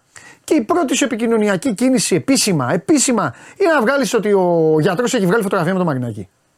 Γιατί εκείνη την ώρα προφανώς. Εγώ θα σου απαντήσω. Ναι, να μας το εξηγήσεις, ναι, ρε παιδί μου, δεν κουβέντα κάνουμε. Αλλά όπως και, και ο Ολυμπιακός έχει κάνει τέτοια πράγματα, λάθος και η ΑΕΚ και ο ΠΑΟΚ. Αλλά ήταν πάνω στη ζήμωση της διαπραγμάτευσης και της διαβούλευσης που γινόταν στα, στα αποδυτήρια. Okay. Και ο Παναθηναϊκός αντιλήφθηκε μια μεταστροφή από την πλευρά του, του γιατρού στο άλλα λέει την πρώτη φορά, άλλα λέει την άλλη. Θεώρησε επικοινωνιακά ότι έπρεπε να πει αυτό το πράγμα ότι ο συγκεκριμένος άνθρωπος κατά το παρελθόν είχε βραβευτεί από τους παλαμάχους του Ολυμπιακού, τέλος πάντων, και να αναζητήσει μια σχέση στην όλη διαδικασία. Από εκεί και πέρα, επειδή άκουσα πολύ προσεκτικά τι είπατε με το Θέμη, το γεγονός ότι δεν υπήρξε κάποια επίσημη τοποθέτηση πέρα από το τι έχει γράψει στο μάτς μέσα στο επίσημο ιστοσελίδα του Παναθηναϊκός, όπου είχε αναφερθεί στο περιστατικό με τον Χουάνκα. Και το γεγονός ότι δεν υπήρξε κάποια επίσημη τοποθέτηση συνολική ως τώρα από τον Παναθηναϊκό έχει να κάνει και με τη συνολική πολιτική και τη στάση που θα κρατήσει από εδώ και πέρα ενώπιση και του δικαστηρίου. Ναι. Αυτό καταλαβαίνω εγώ. Ναι. Εντάξει, εγώ το λέω και λίγο, ρε Κώστα. Τώρα να σου πω κάτι. Και αναφέρει το δικαίωμά του ναι. να κρατήσει τους τόνους εκεί που θέλει ο ίδιος, γιατί ακολουθεί από εδώ και πέρα ένα κομμάτι πολύ διαφορετικό στο, στα διατηρητικά. Απλά ζούμε σε μια, ζούμε σε μια κολοεποχή, το ξέρετε. Ζούμε σε μια κολοεποχή, το ξέρετε. Ο καθένας νομίζει ότι, ε, ότι είναι μάγκας, ο καθένας νομίζει ότι είναι οτιδήποτε. Και δεν είναι σωστό, δηλαδή τώρα το ξεκινάει αυτό ο Παναθηναϊκός. Απαντάει μετά η άλλη ομάδα με τον ε, γιατρό φωτογραφίες, να έχει βγάλει φωτογραφία με, ξέρω, και με τον Αλβέρτη που λέει ο λόγος. Μπαίνουν μετά οι χαβαλεδοτέτοιοι, τον έχουν βγάλει παντού. Οκ, okay, είναι ένας επιστήμονας που ε, ξέρετε και αυτά και εσείς εκατό ευρώ πόσο παίρνουν τώρα οι γιατροί του αγώνα. Έχει και μια οικογένεια, στοχοποιήθηκε ένας άνθρωπος τώρα. Αμαρτία είναι, εγώ το βλέπω και έτσι. Με ό,τι ευθύνη, ό,τι ευθύνη του αναλογεί, αν του αναλογεί. Πάνω στο συγκεκριμένο. Αλλά αυτό είναι θέμα που θα το βρει η υπηρεσία. Ο διαιτητής, η Super League, ο αθλητικός δικαστής και όλοι οι υπόλοιποι. Αυτό, αυτό μόνο δεν είναι δηλαδή. Πρέπει και οι ομάδες να είναι προσεκτικές. Εγώ αυτό πιστεύω. Τα αρχίζει ο καθένας εκεί, βουρ. Έχει γίνει. Μια, μια μεγάλη αηδία έχει γίνει το ποδοσφαίρο. Τέλος πάντων. Άλλο. Ε, θα αφήσω λίγο χρόνο στο τέλος να πούμε και για μπάλα. Θα αφήσω χρόνο γιατί ε, δεν θέλω να το αφήσουμε έτσι. Δεν θέλω να πετάξουμε στα σκουπίδια την προσπάθεια που έγινε στα σαράντα εννιά, στα σαράντα εννιά λεπτά οι ομάδες, αλλά ε, για να προσπαθήσουμε να βοηθήσουμε αυτούς που μας βλέπουν. Από εδώ και πέρα λοιπόν τώρα, την ιστορία ε, θα την πάνε αναγκαστικά μέχρι τέλους και οι δύο. Δεν μπορούν να κάνουν κάτι διαφορετικό. Το, το λόγο... θέμα η... πάει αθλητικό δικαστή, ναι. Πειθαρχικά όργανα. Λογικά εκδίκαση Πέμπτη ή Παρασκευή, απόφαση έως Δευτέρα σε πρώτο βαθμό. Γιατί νομίζω θα τρέξει όλη η διαδικασία, δεν θα πάει τώρα. Θα τρέξει γιατί έρχονται και άλλα παιχνίδια. Και γιατί. Γιατί... Ναι. Πιέζει και το πρόγραμμα. Και γιατί και θα πρόγραμμα. Πάει και εφέσεων και έχει ο Θεός. Ναι. Να πούμε ότι οι δύο. Αυτοί γιατί δεν τα είπαμε, γιατί φύγαμε την Παρασκευή, μετά πήγαμε, είδαμε την κλήρωση. Οι δύο θα ξαναπαίξουν άλλες πέντε φορές. Βεβαίως. Ναι. Ναι. Και είναι πολύ άσχημο ε, να ξεκινάει έτσι. Ένα πρόγραμμα, πρόσεξε να δεις ναι. κάποια, γιατί το συζητάγαμε και στη δουλειά. Ξεκινάει ένα πρόγραμμα για τον Παναθηναϊκό, που εντάξει, ακουμπάει και τον Ολυμπιακό, όπου θα παίξει με τον Ολυμπιακό. Ξεκινάει με Ολυμπιακό, τελειώνει με Ολυμπιακό εικοστή όγδοη Γενάρη. Ένα πρόγραμμα ενενήντα εννέα ημερών με είκοσι μάτς. Και έχει τέσσερα μάτς συνολικά. Δεν ξέρω τώρα τι θα γίνει με αυτό το χθεσινό βραδινό. τέσσερα μάτς με τον Ολυμπιακό μέσα σε ενενήντα εννέα μέρες. Δεν βέβαια ξαναγίνει αυτό. Ακόμα και σε εποχές που είχαν πολλά χρόνια να βρεθούν οι δυο τους, από το οκτώ είχαν να βρεθούν στο κύπελο, αλλά σε διπλά μάτς τόσο κοντά όλο αυτό το πράγμα δεν πρέπει να ξαναγίνει ποτέ ιστορικά. Ναι. Ε, περιμένουμε κάτι σήμερα και από τους δύο ως ε, συνέχιση. Δηλαδή έχουν βάλει μπροστά τους μηχανισμούς ξέρω, και ψάχνουν κι άλλα. Ή είναι τώρα, ή είμαστε τώρα στη φάση κάτσα περιμένουμε να δούμε τι είπε ο ένας να το απαντήσουμε, να παίξουν τένις. Είναι στο τένις ή κάνουν έρευνα.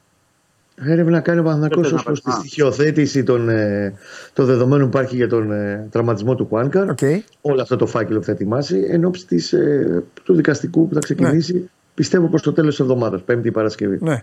Και ο Ολυμπιακός έδωσε το στίγμα πριν από λίγο, γιατί ναι. έτσι κι αλλιώς έβγαλε τοποθέτηση ναι.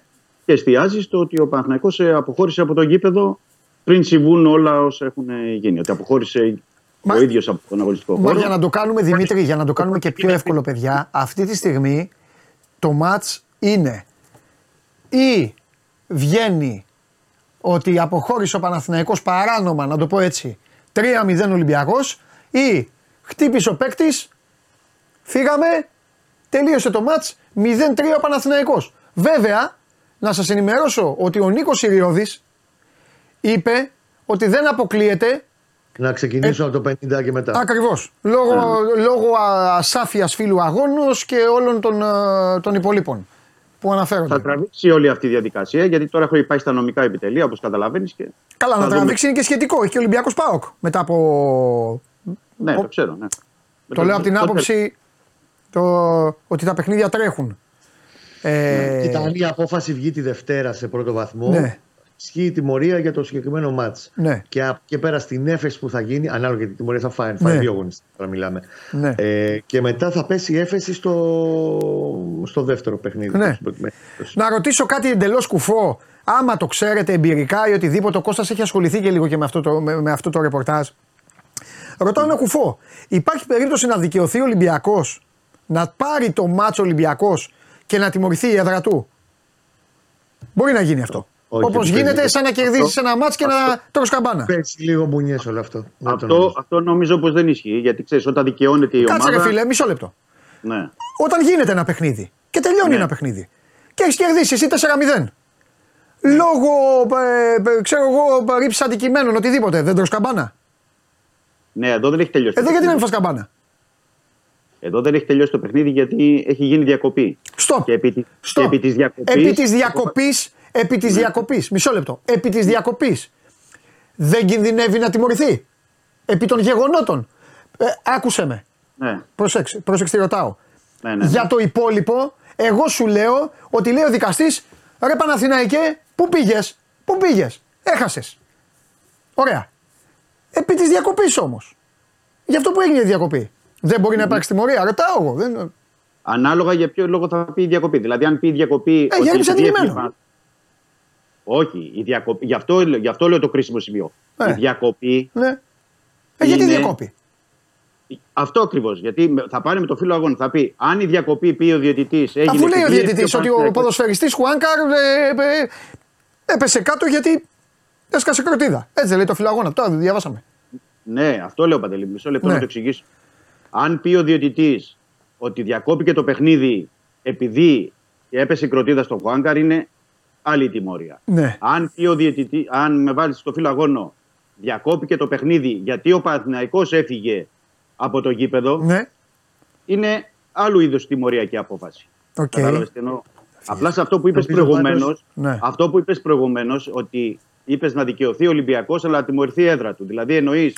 Όχι να δικαιωθεί, να, ναι. Να δικαιωθεί. Λέω, υπάρχει περίπτωση. Ρωτάω, ρε παιδί μου. Ρωτάω. Ναι. Υπάρχει περίπτωση ο Ολυμπιακός να πάρει το, το μάτς λόγω αποχώρησης και να, να τιμωρηθεί. Αυτό ρωτάω. Δεν... Όχι, το, ε, το ερμηνεύω αυτό, λέω. Δεν λέω κάτι. Γιατί πάρα, ο Παναθηναϊκός, λέω... ρωτάω για αυτό, για, γιατί μπορεί να πει κάποιοι και να μου πούνε, γιατί εδώ θέλω και υπότιτλους να βάζω, να μου πούνε, γιατί δεν ρωτάς και το άλλο. Γιατί ο Παναθηναϊκός είναι φιλοξενούμενος. Αν κερδίσει ο Παναθηναϊκός, το πήρε το μάτς. Τέλος, δεν τιμωρηθεί λεωφόρος. Αυτό ρωτάω. Το mixed πάει για τον Ολυμπιακό, δεν πάει για τον Παναθηναϊκό. Ναι. Αυτό ο κανονισμός δεν είναι ξεκάθαρος σε, σε τέτοια εντύπωση. Okay, εντάξει, αυτό γιατί, ήθελα. Γιατί α, αυτό που εννοείς, απλά να το πω εγώ, απλά εννοείς ότι να δικαιωθεί ο Ολυμπιακός, αλλά να τιμωρηθεί γιατί έπεσε κροτίδα. Ε, γεια σου, αυτό λέω. Ναι, αυτό. Το, γιατί αυτό δεν έχει γίνει όλες οι ομάδες σε μάτς που τελειώνουν, που κερδίζουν. Δεν τιμωρούνται. Ναι, ναι, αυτό λέω. Αλλά σε, αυτή, αλλά σε αυτή την περίπτωση, από ό,τι ξέρω και από τον καινούριο κανονισμό, έχει σύρει πρόστιμο ή τιμωρία. Ωραία. Κάτι να, άλλο. Πάντως που αναφέρει στο φίλο Αγώνος και πραγματικά προσπαθώ να δω πώς μπορεί να στοιχειοθετηθεί η τιμωρία του Παναθηναϊκού για αποχώρηση το μάτς. Ναι. Όταν στο φίλο Αγώνος, ξαναλέω, αναφέρει ο Μαρέσκα ότι διέκοψα οριστικά το παιχνίδι όταν διαπίστωσα ότι δεν ήταν σε θέση ο γιατρός του αγώνα να μου απαντήσει αν ο ποδοσφαιριστής Χουάνκαρ μπορούσε ή όχι να συνεχίσει το μάτς.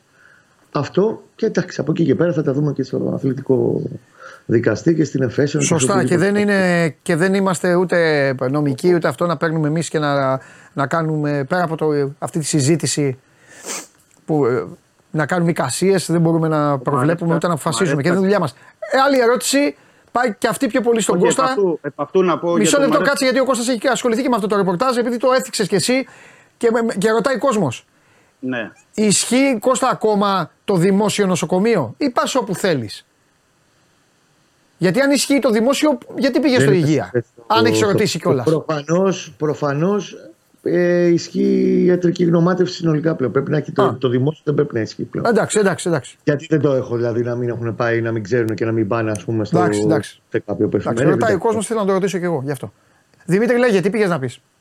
Επειδή συζητάγατε προηγουμένως για αυτό που λέγατε με τον Μαρέσκα, επειδή κλείνει στην τελευταία παράγραφο του στο Φίλο Αγώνα, λέει ότι επειδή είχαν περάσει περισσότερες από δύο ώρες από την προσωρινή διακοπή, ναι, γύρω στις έντεκα και πέντε επικοινώνησα με τους συλλόγους, τον, παρα, τον παρατηρητή της Super League και την αστυνομική αρχή, ότι από τη μεριά μου δεν υπάρχουν οι προϋποθέσεις για να ξαναρχίσει ο αγώνας.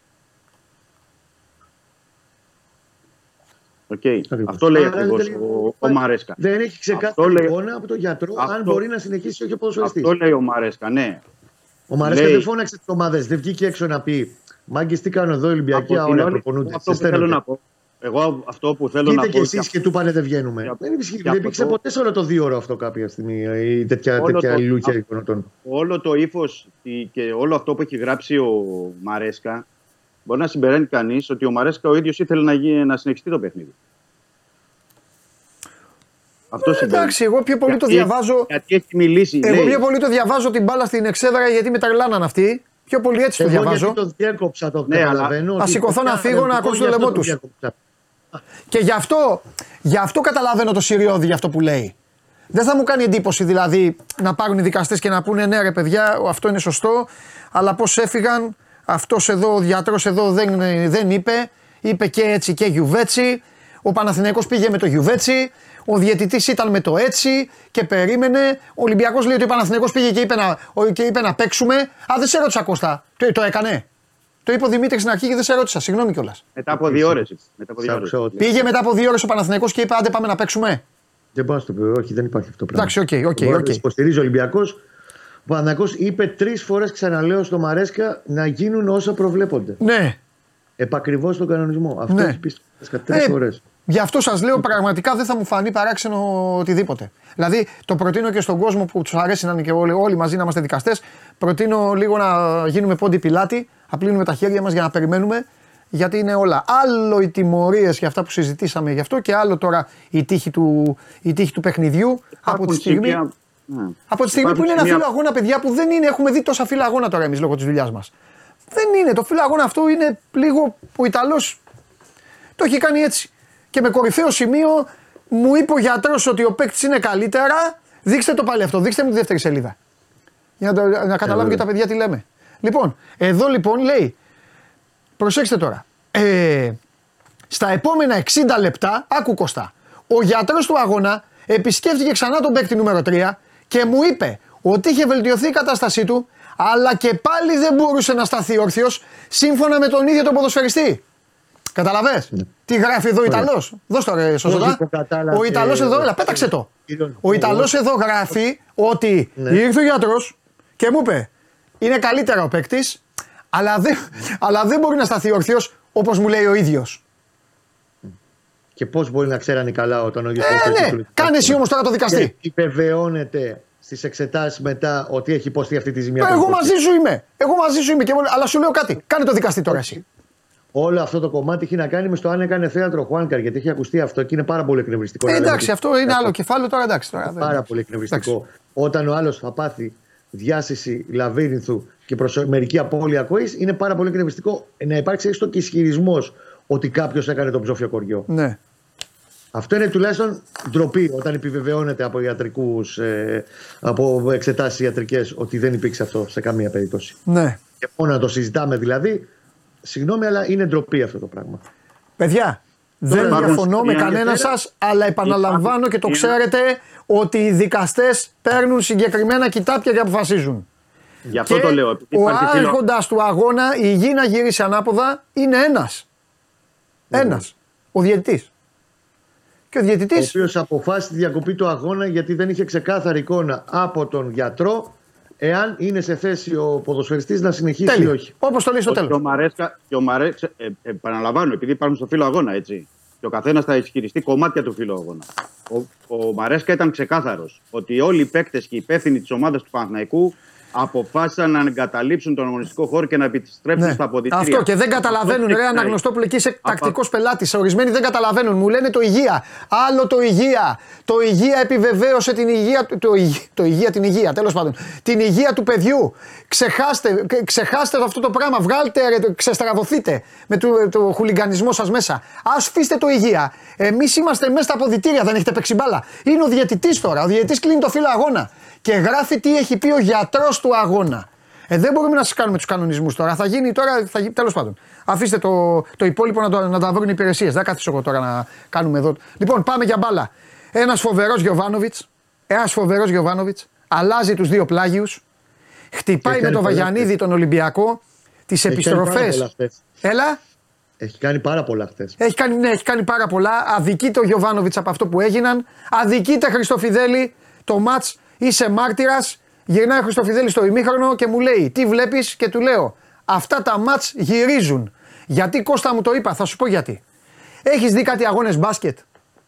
Έχεις δει κάτι, το έλεγα σήμερα στα παιδιά εκεί στο σι εμ πι. Έχεις δει κάτι αγώνες μπάσκετ που παίζεις μπασκετάρα και τελειώνει το ημίχρονο και λες ρε εσύ τους έχω διαλύσει και είναι πενήντα σαράντα έξι. Ο Παναθηναϊκός μπορούσε να έχει βάλει και δεύτερο γκολ. Μπορούσε να είναι από τα μάτς που λίγο να σου κάτσει. Έρχεται τούμπα η ομελέτα. Και η ομελέτα μπορεί να ερχόταν τούμπα ολοκληρωτικά, δεν θα το μάθουμε ποτέ. Δεν το μάθουμε ποτέ. Ακριβώς. Βάζει τον γκολ εκεί ο Καμαρά που δεν ήταν τόσο καλός, γιατί ο Ολυμπιακός ήταν μπλοκαρισμένος, κύριε Χριστοφιδέλη, από τον Γιοβάνοβιτς. Τα μπακ πίσω ανενεργά.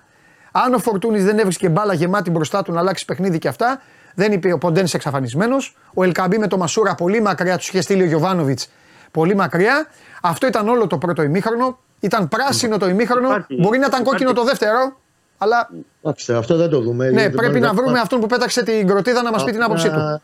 Να δούμε λίγο το δύο-τρία πράγματα. Πείτε όμως το... εσείς τη γνώμη σας ο καθένας και μετά σας αφήνω. Κάνει... Ναι, ναι, ναι, ναι. Τι έχει κάνει ο Γιοβάνοβιτς πάνω στο μάτς αυτό, ενώ έχει δύο μέρες τώρα που είχε ένα πρόβλημα ο Γετβάη. Περιμένει μέχρι τελευταία στιγμή αν θα μπορεί να τον έχει διαθέσιμο. Εν τέλει αποφασίζεται λόγω ότι είναι μια ενόχληση στο δικέφαλο και είναι πολύ ύπουλος ο τραυματισμός και έρχεται και το μάτς με την Ρεν και σου λέει είναι μετρημένη στα κουκιά η στόπερ μου. Αποφασίζει να μην τον πάρει. Και ξεκινάει και φτιάχνει ένα πλάνο την παραμονή του αγώνα με τον Αράο. Έχοντας στο μυαλό του ότι δεν θα παίξει ο Γετβάη. Με τον Αράο στόπερ, με τον Ρουμπέν μέσα, αλλά με ανάποδες, ε, ανάποδα πόδια στην. Ε, Στα αριστέργες, τον Παλάσιος να πηγαίνει αριστερά που έπαιζε και στην Αργεντινή αριστερά. Γι' αυτό το, την ξέρει που παίζει στα αριστερά, ασχετά αν έχει μόνο μου πει δεξιά. Τον Μπερνάρ δεξιά, αλλά να συγκλίνουν διαρκώς προς τα μέσα και να είναι αυτοί που μαζί με τον Τσέριν ελέγχουν όλη την εναέρια κυκλοφορία, όλη την, ε, τέλος πάντων, την, ε, την κάτω κυκλοφορία της μπάλας στο κομμάτι της μεσαίας γραμμής στην κουλούρα. Ο Ρουμπέν έχει πάρει πιο πίσω μέτρα και είναι λογικό να τον προστατεύει. Δεν τον βάζει πολύ συμμετοχικά στο παιχνίδι της ομάδας, επειδή περιμένει ότι σου λέει, βλέπει ο Μαρτίνεθ είναι ο Ρουμπέν στην έντεκα. Θα κουμπώσει παίχτη πάνω του. Δεν τον βάζει τόσο πολύ μέσα στο παιχνίδι ο Γιοβάνοβιτς, εσκεμμένα.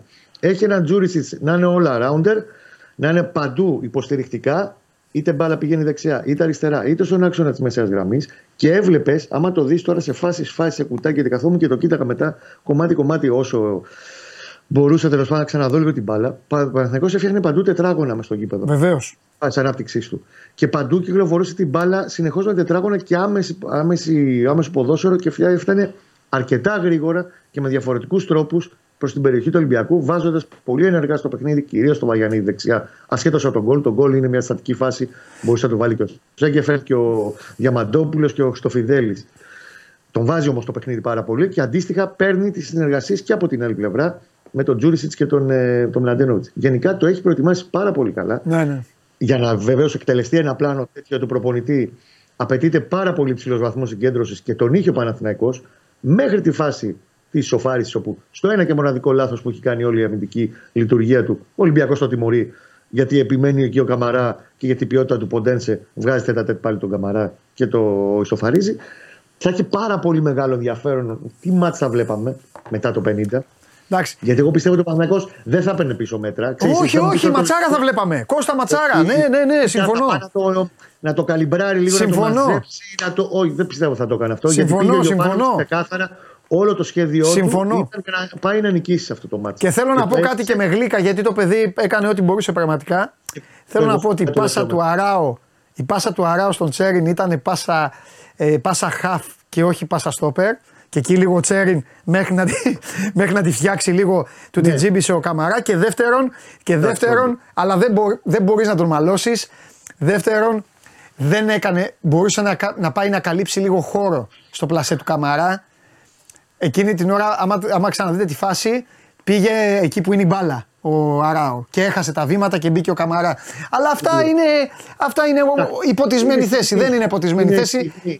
Μακάρι να μιλάγαμε δύο ώρες γι' αυτό. Μακάρι να μιλάγαμε ναι. Γι' αυτό. Αλλά εντάξει, τι να κάνουμε.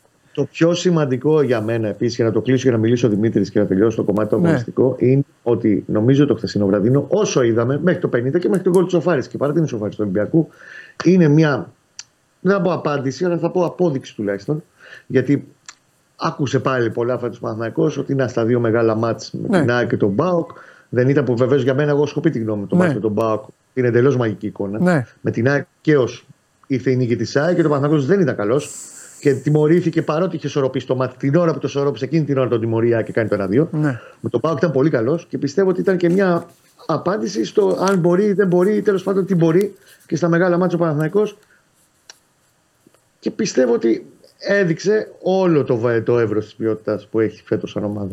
Okay. Και μεσοεπιθετικά πλέον. Σωστό. Δημήτρη. Με εμ βι πι, αν θες τη γνώμη μου, τελευταίο. Ναι. Για μένα, όσο, όση ώρα είδαμε μπάλα, Τσέριν. Ε, Οκ, okay, το δέχομαι. Ε, πάω με Παλάσιος Μπερνάρ, γιατί είναι πάρα μα πάρα πολύ δύσκολο. Τους, τους αλλάζει πλευρές, τους κάνει, να, τους κάνει να κλείνουν, τους κάνει να παίζουν, τους κάνει... Είναι και παίκτες. Κοίταξε να δεις. Αυτοί καταπίνουν και τον εγωισμό τους όταν κάνουν αυτά. Κατάλαβες. Εντάξει, ο Παλάσιος έπαιζε στην Αργεντινή, ρε αριστερά έπαιζε. Ναι, ρε παιδί μου. Ναι, αλλά, αλλά το βαθμό πιστότητας με τον μπακ σου λέει ρε φίλε, εντάξει, κοίτα τους απέναντι, δεν το κάνω συνέχεια. Εγώ το κάνω συνέχεια. Να μου πεις γι' αυτό ήσουν ένα καλύτερος στο πρώτο ημίχρονο. Αλλά ο Τσέριν είναι σε όλα τα τετράγωνα. Είναι... Ε, ναι, εντάξει, ήταν και η θέση του. Τέτοια, ναι. παντού, παντού ήταν η βάση. Δημήτρη, λέγε. Για το Δημήτρη, να μας πει ο Δημήτρης. Ε, το ένα κομβικό και που μέτρησε πολύ στην όλη λειτουργία του παιχνιδιού ήταν από το πλευράς του Ολυμπιακού ότι δεν υπήρχε ο ΕΣΕ. Ναι. Κατά συνέπεια, δεν υπήρχε αυτή η πολύ καλή συνεργασία που, είχαν, που έχουν όλα αυτά τα παιχνίδια τα τελευταία με τον Καμαρά. Ναι. Βλέποντας ότι δεν υπάρχει ο ΕΣΕ, περιμένει περισσότερα ο Μαρτίνεθ από τους μπλάγιους μπακ, γιατί ο, και ο Ροντινέι και ο Ορτέγκα μπορούν να το δώσουν και το έχουν δώσει σε όλα τα, τα παιχνίδια, ναι. Δηλαδή εννοώ τα θετικά μπακ. Τι κάνει εκεί όμως. Ε, και αυτό πιστώνεται στο, στο Γιοβάνοβιτς. Ε, ο Μπερνάρ με τον Παλάσιος ναι. Έχουν πάει περίφημα πάνω στον ε, Ροντινέι και στον ε, Ορτέγκα. Ναι. Και δεν αναφέρομαι στο επιθετικό κομμάτι, αναφέρομαι στο αμυντικό κομμάτι. Ναι, ναι, ναι. Δηλαδή γύριζαν μέχρι πολύ ναι, πίσω. Αυτό που είπαμε τώρα. Ναι, ναι. Ναι. Ναι, αυτό τι σημαίνει, ότι ο, το ανάλογο, το αντίστοιχο δεν το είχε ο Μαρτίνε. Γιατί ο, Βα, ο Βαγιανίδης από τη μία πλευρά γινόταν εξτρέμ. και έχει κάνει τον γκολ και έχει κάνει και άλλη μια φάση που βγάζει ο Πασχαλάκη. Ναι, αλλά δε, αλλά δεν, έχει, δεν έχει τις βοήθειες κατά συνέπεια των εξτρέμ ο, ο Μαρτίνετ. Και δεν έχει τη βοήθεια των εξτρέμ ως ένα βαθμό, γιατί ξέρουμε ότι ο Φορτούνης και ο Ποντένσε. Μα δεν παίζει έτσι. Παίκτες... Ούτως ή άλλως. Μπράβο, κινούνται μπράβο. ελεύθερα. Ε, το ξέρα αυτό. Μα εκεί χτύπησε ο Γιοβάνοβιτς. Έτσι είναι η μπαλάκα, ε. παιδιά. Στρατηγική. Για, γι' αυτό λέω. Γι' αυτό λέω ήταν, εκεί μέτρησε πολύ το γεγονός ότι δεν υπήρχε έσαι να περάσουν και την κάθε τι πάσα μαζί ναι. με τη συνεργασία με τον Καμαρά. Και τα δύο άκρα που αυτή τη φορά ο Ορτέγκα με το Ροντινέ δεν μπορούσαν να λειτουργούν, να λειτουργήσουν όπως λειτουργούν πάντα. Ναι. Συν το, ε, το πιστό πλάνο, θα έλεγα, του Μπερνάρ με τον Παλάσιος. Ε, κάνει όλη αυτή τη διαφορά. Ε, κάνει φάσεις ο Παναθηναϊκός, ε, λιγότερες ο, ο Ολυμπιακός και κλείνει έτσι το ημίχρονο. Θεωρώ ότι όμως με τον Καραϊσκάκη, με τον μπαίνει και γίνεται στο σαράντα εννιά, αυτή, το κλέψιμο του Καμαρά ή κάθε ποτένσε τον γκολ. Ξέρεις, όταν μπαίνει στο σαράντα εννιά, ειδικά σε μάτς του Καραϊσκάκης, ισοφαρίζεις και παίρνεις το timing, το momentum και είσαι έτοιμος ε, σε πολλά παιχνίδια Ολυμπιακός και φέτος και πέρυσι που ήταν λιγότερο καλός. Αλλά λέω ειδικά φέτος, όταν πετυχαίνει ένα γκολ, μετά από λίγα λεπτά πετυχαίνει και δεύτερο. Ναι. Ε, το έχει αυτό ο Ολυμπιακός. Ή τέλος πάντων υπάρχει μια άλλη ψυχολογία, μια άλλη αυτοπεποίθηση, μια άλλη εικόνα της ομάδας όταν μπαίνει. Οπότε δεν είναι λίγες φορές που έχουμε δει ένα πρώτο ημίχρονο να πηγαίνει σε μια ομάδα και ένα δεύτερο ημίχρονο να ανήκει στην άλλη ομάδα. Ε, κατά συνέπεια δεν θα μάθουμε ποτέ τι θα γίνει. Αλλά σε εκείνο το σημείο. Εκτός αν συνεχιστεί το μάτσο, που θα μάθουμε. Ναι, εντάξει, τώρα άμα συνεχίσει το μάτι, παίρνει ε, τι γίνεται, ναι, ναι, ναι. ναι. Θα προλάβουν οι σαράντα λεπτά οι παίκτες μέχρι να ζεσταθούν. Πρέπει να Άξι. μπουν με ταχύτητα. Ένα ημίχρονο ολόκληρο είναι. Ναι, ναι, ένα ημίχρονο. Ο Μαρέσκα, τώρα θα πάνε τον πάρει στο Μαρέσκα, πάνε τον φέρεις με το αεροπλάνο. Θα πει, Μαρέσκα, τι, θα πει ο Μαρέσκα τι, τι κάνει, σφυρίξτε μόνοι σας.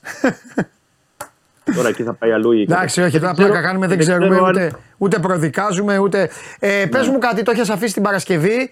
Ε, ναι. Το είπα και χθες το βράδυ εγώ, mm-hmm. ε, χρησιμοποίησα την πληροφορία σου, αλλά νομίζω ότι η Super League ε, όταν πρόκειται για ευρωπαϊκά παιχνίδια δεν αρνείται. Το όφι mm-hmm. Ολυμπιακός θα γίνει Δευτέρα. Έχει κατατεθεί το αίτημα ναι. για Δευτέρα και περιμένει την απάντηση ο Ολυμπιακός. Μάλιστα, ωραία. Εντάξει, λοιπόν Δημήτρη, αυτή η εβδομάδα έχει πολλά.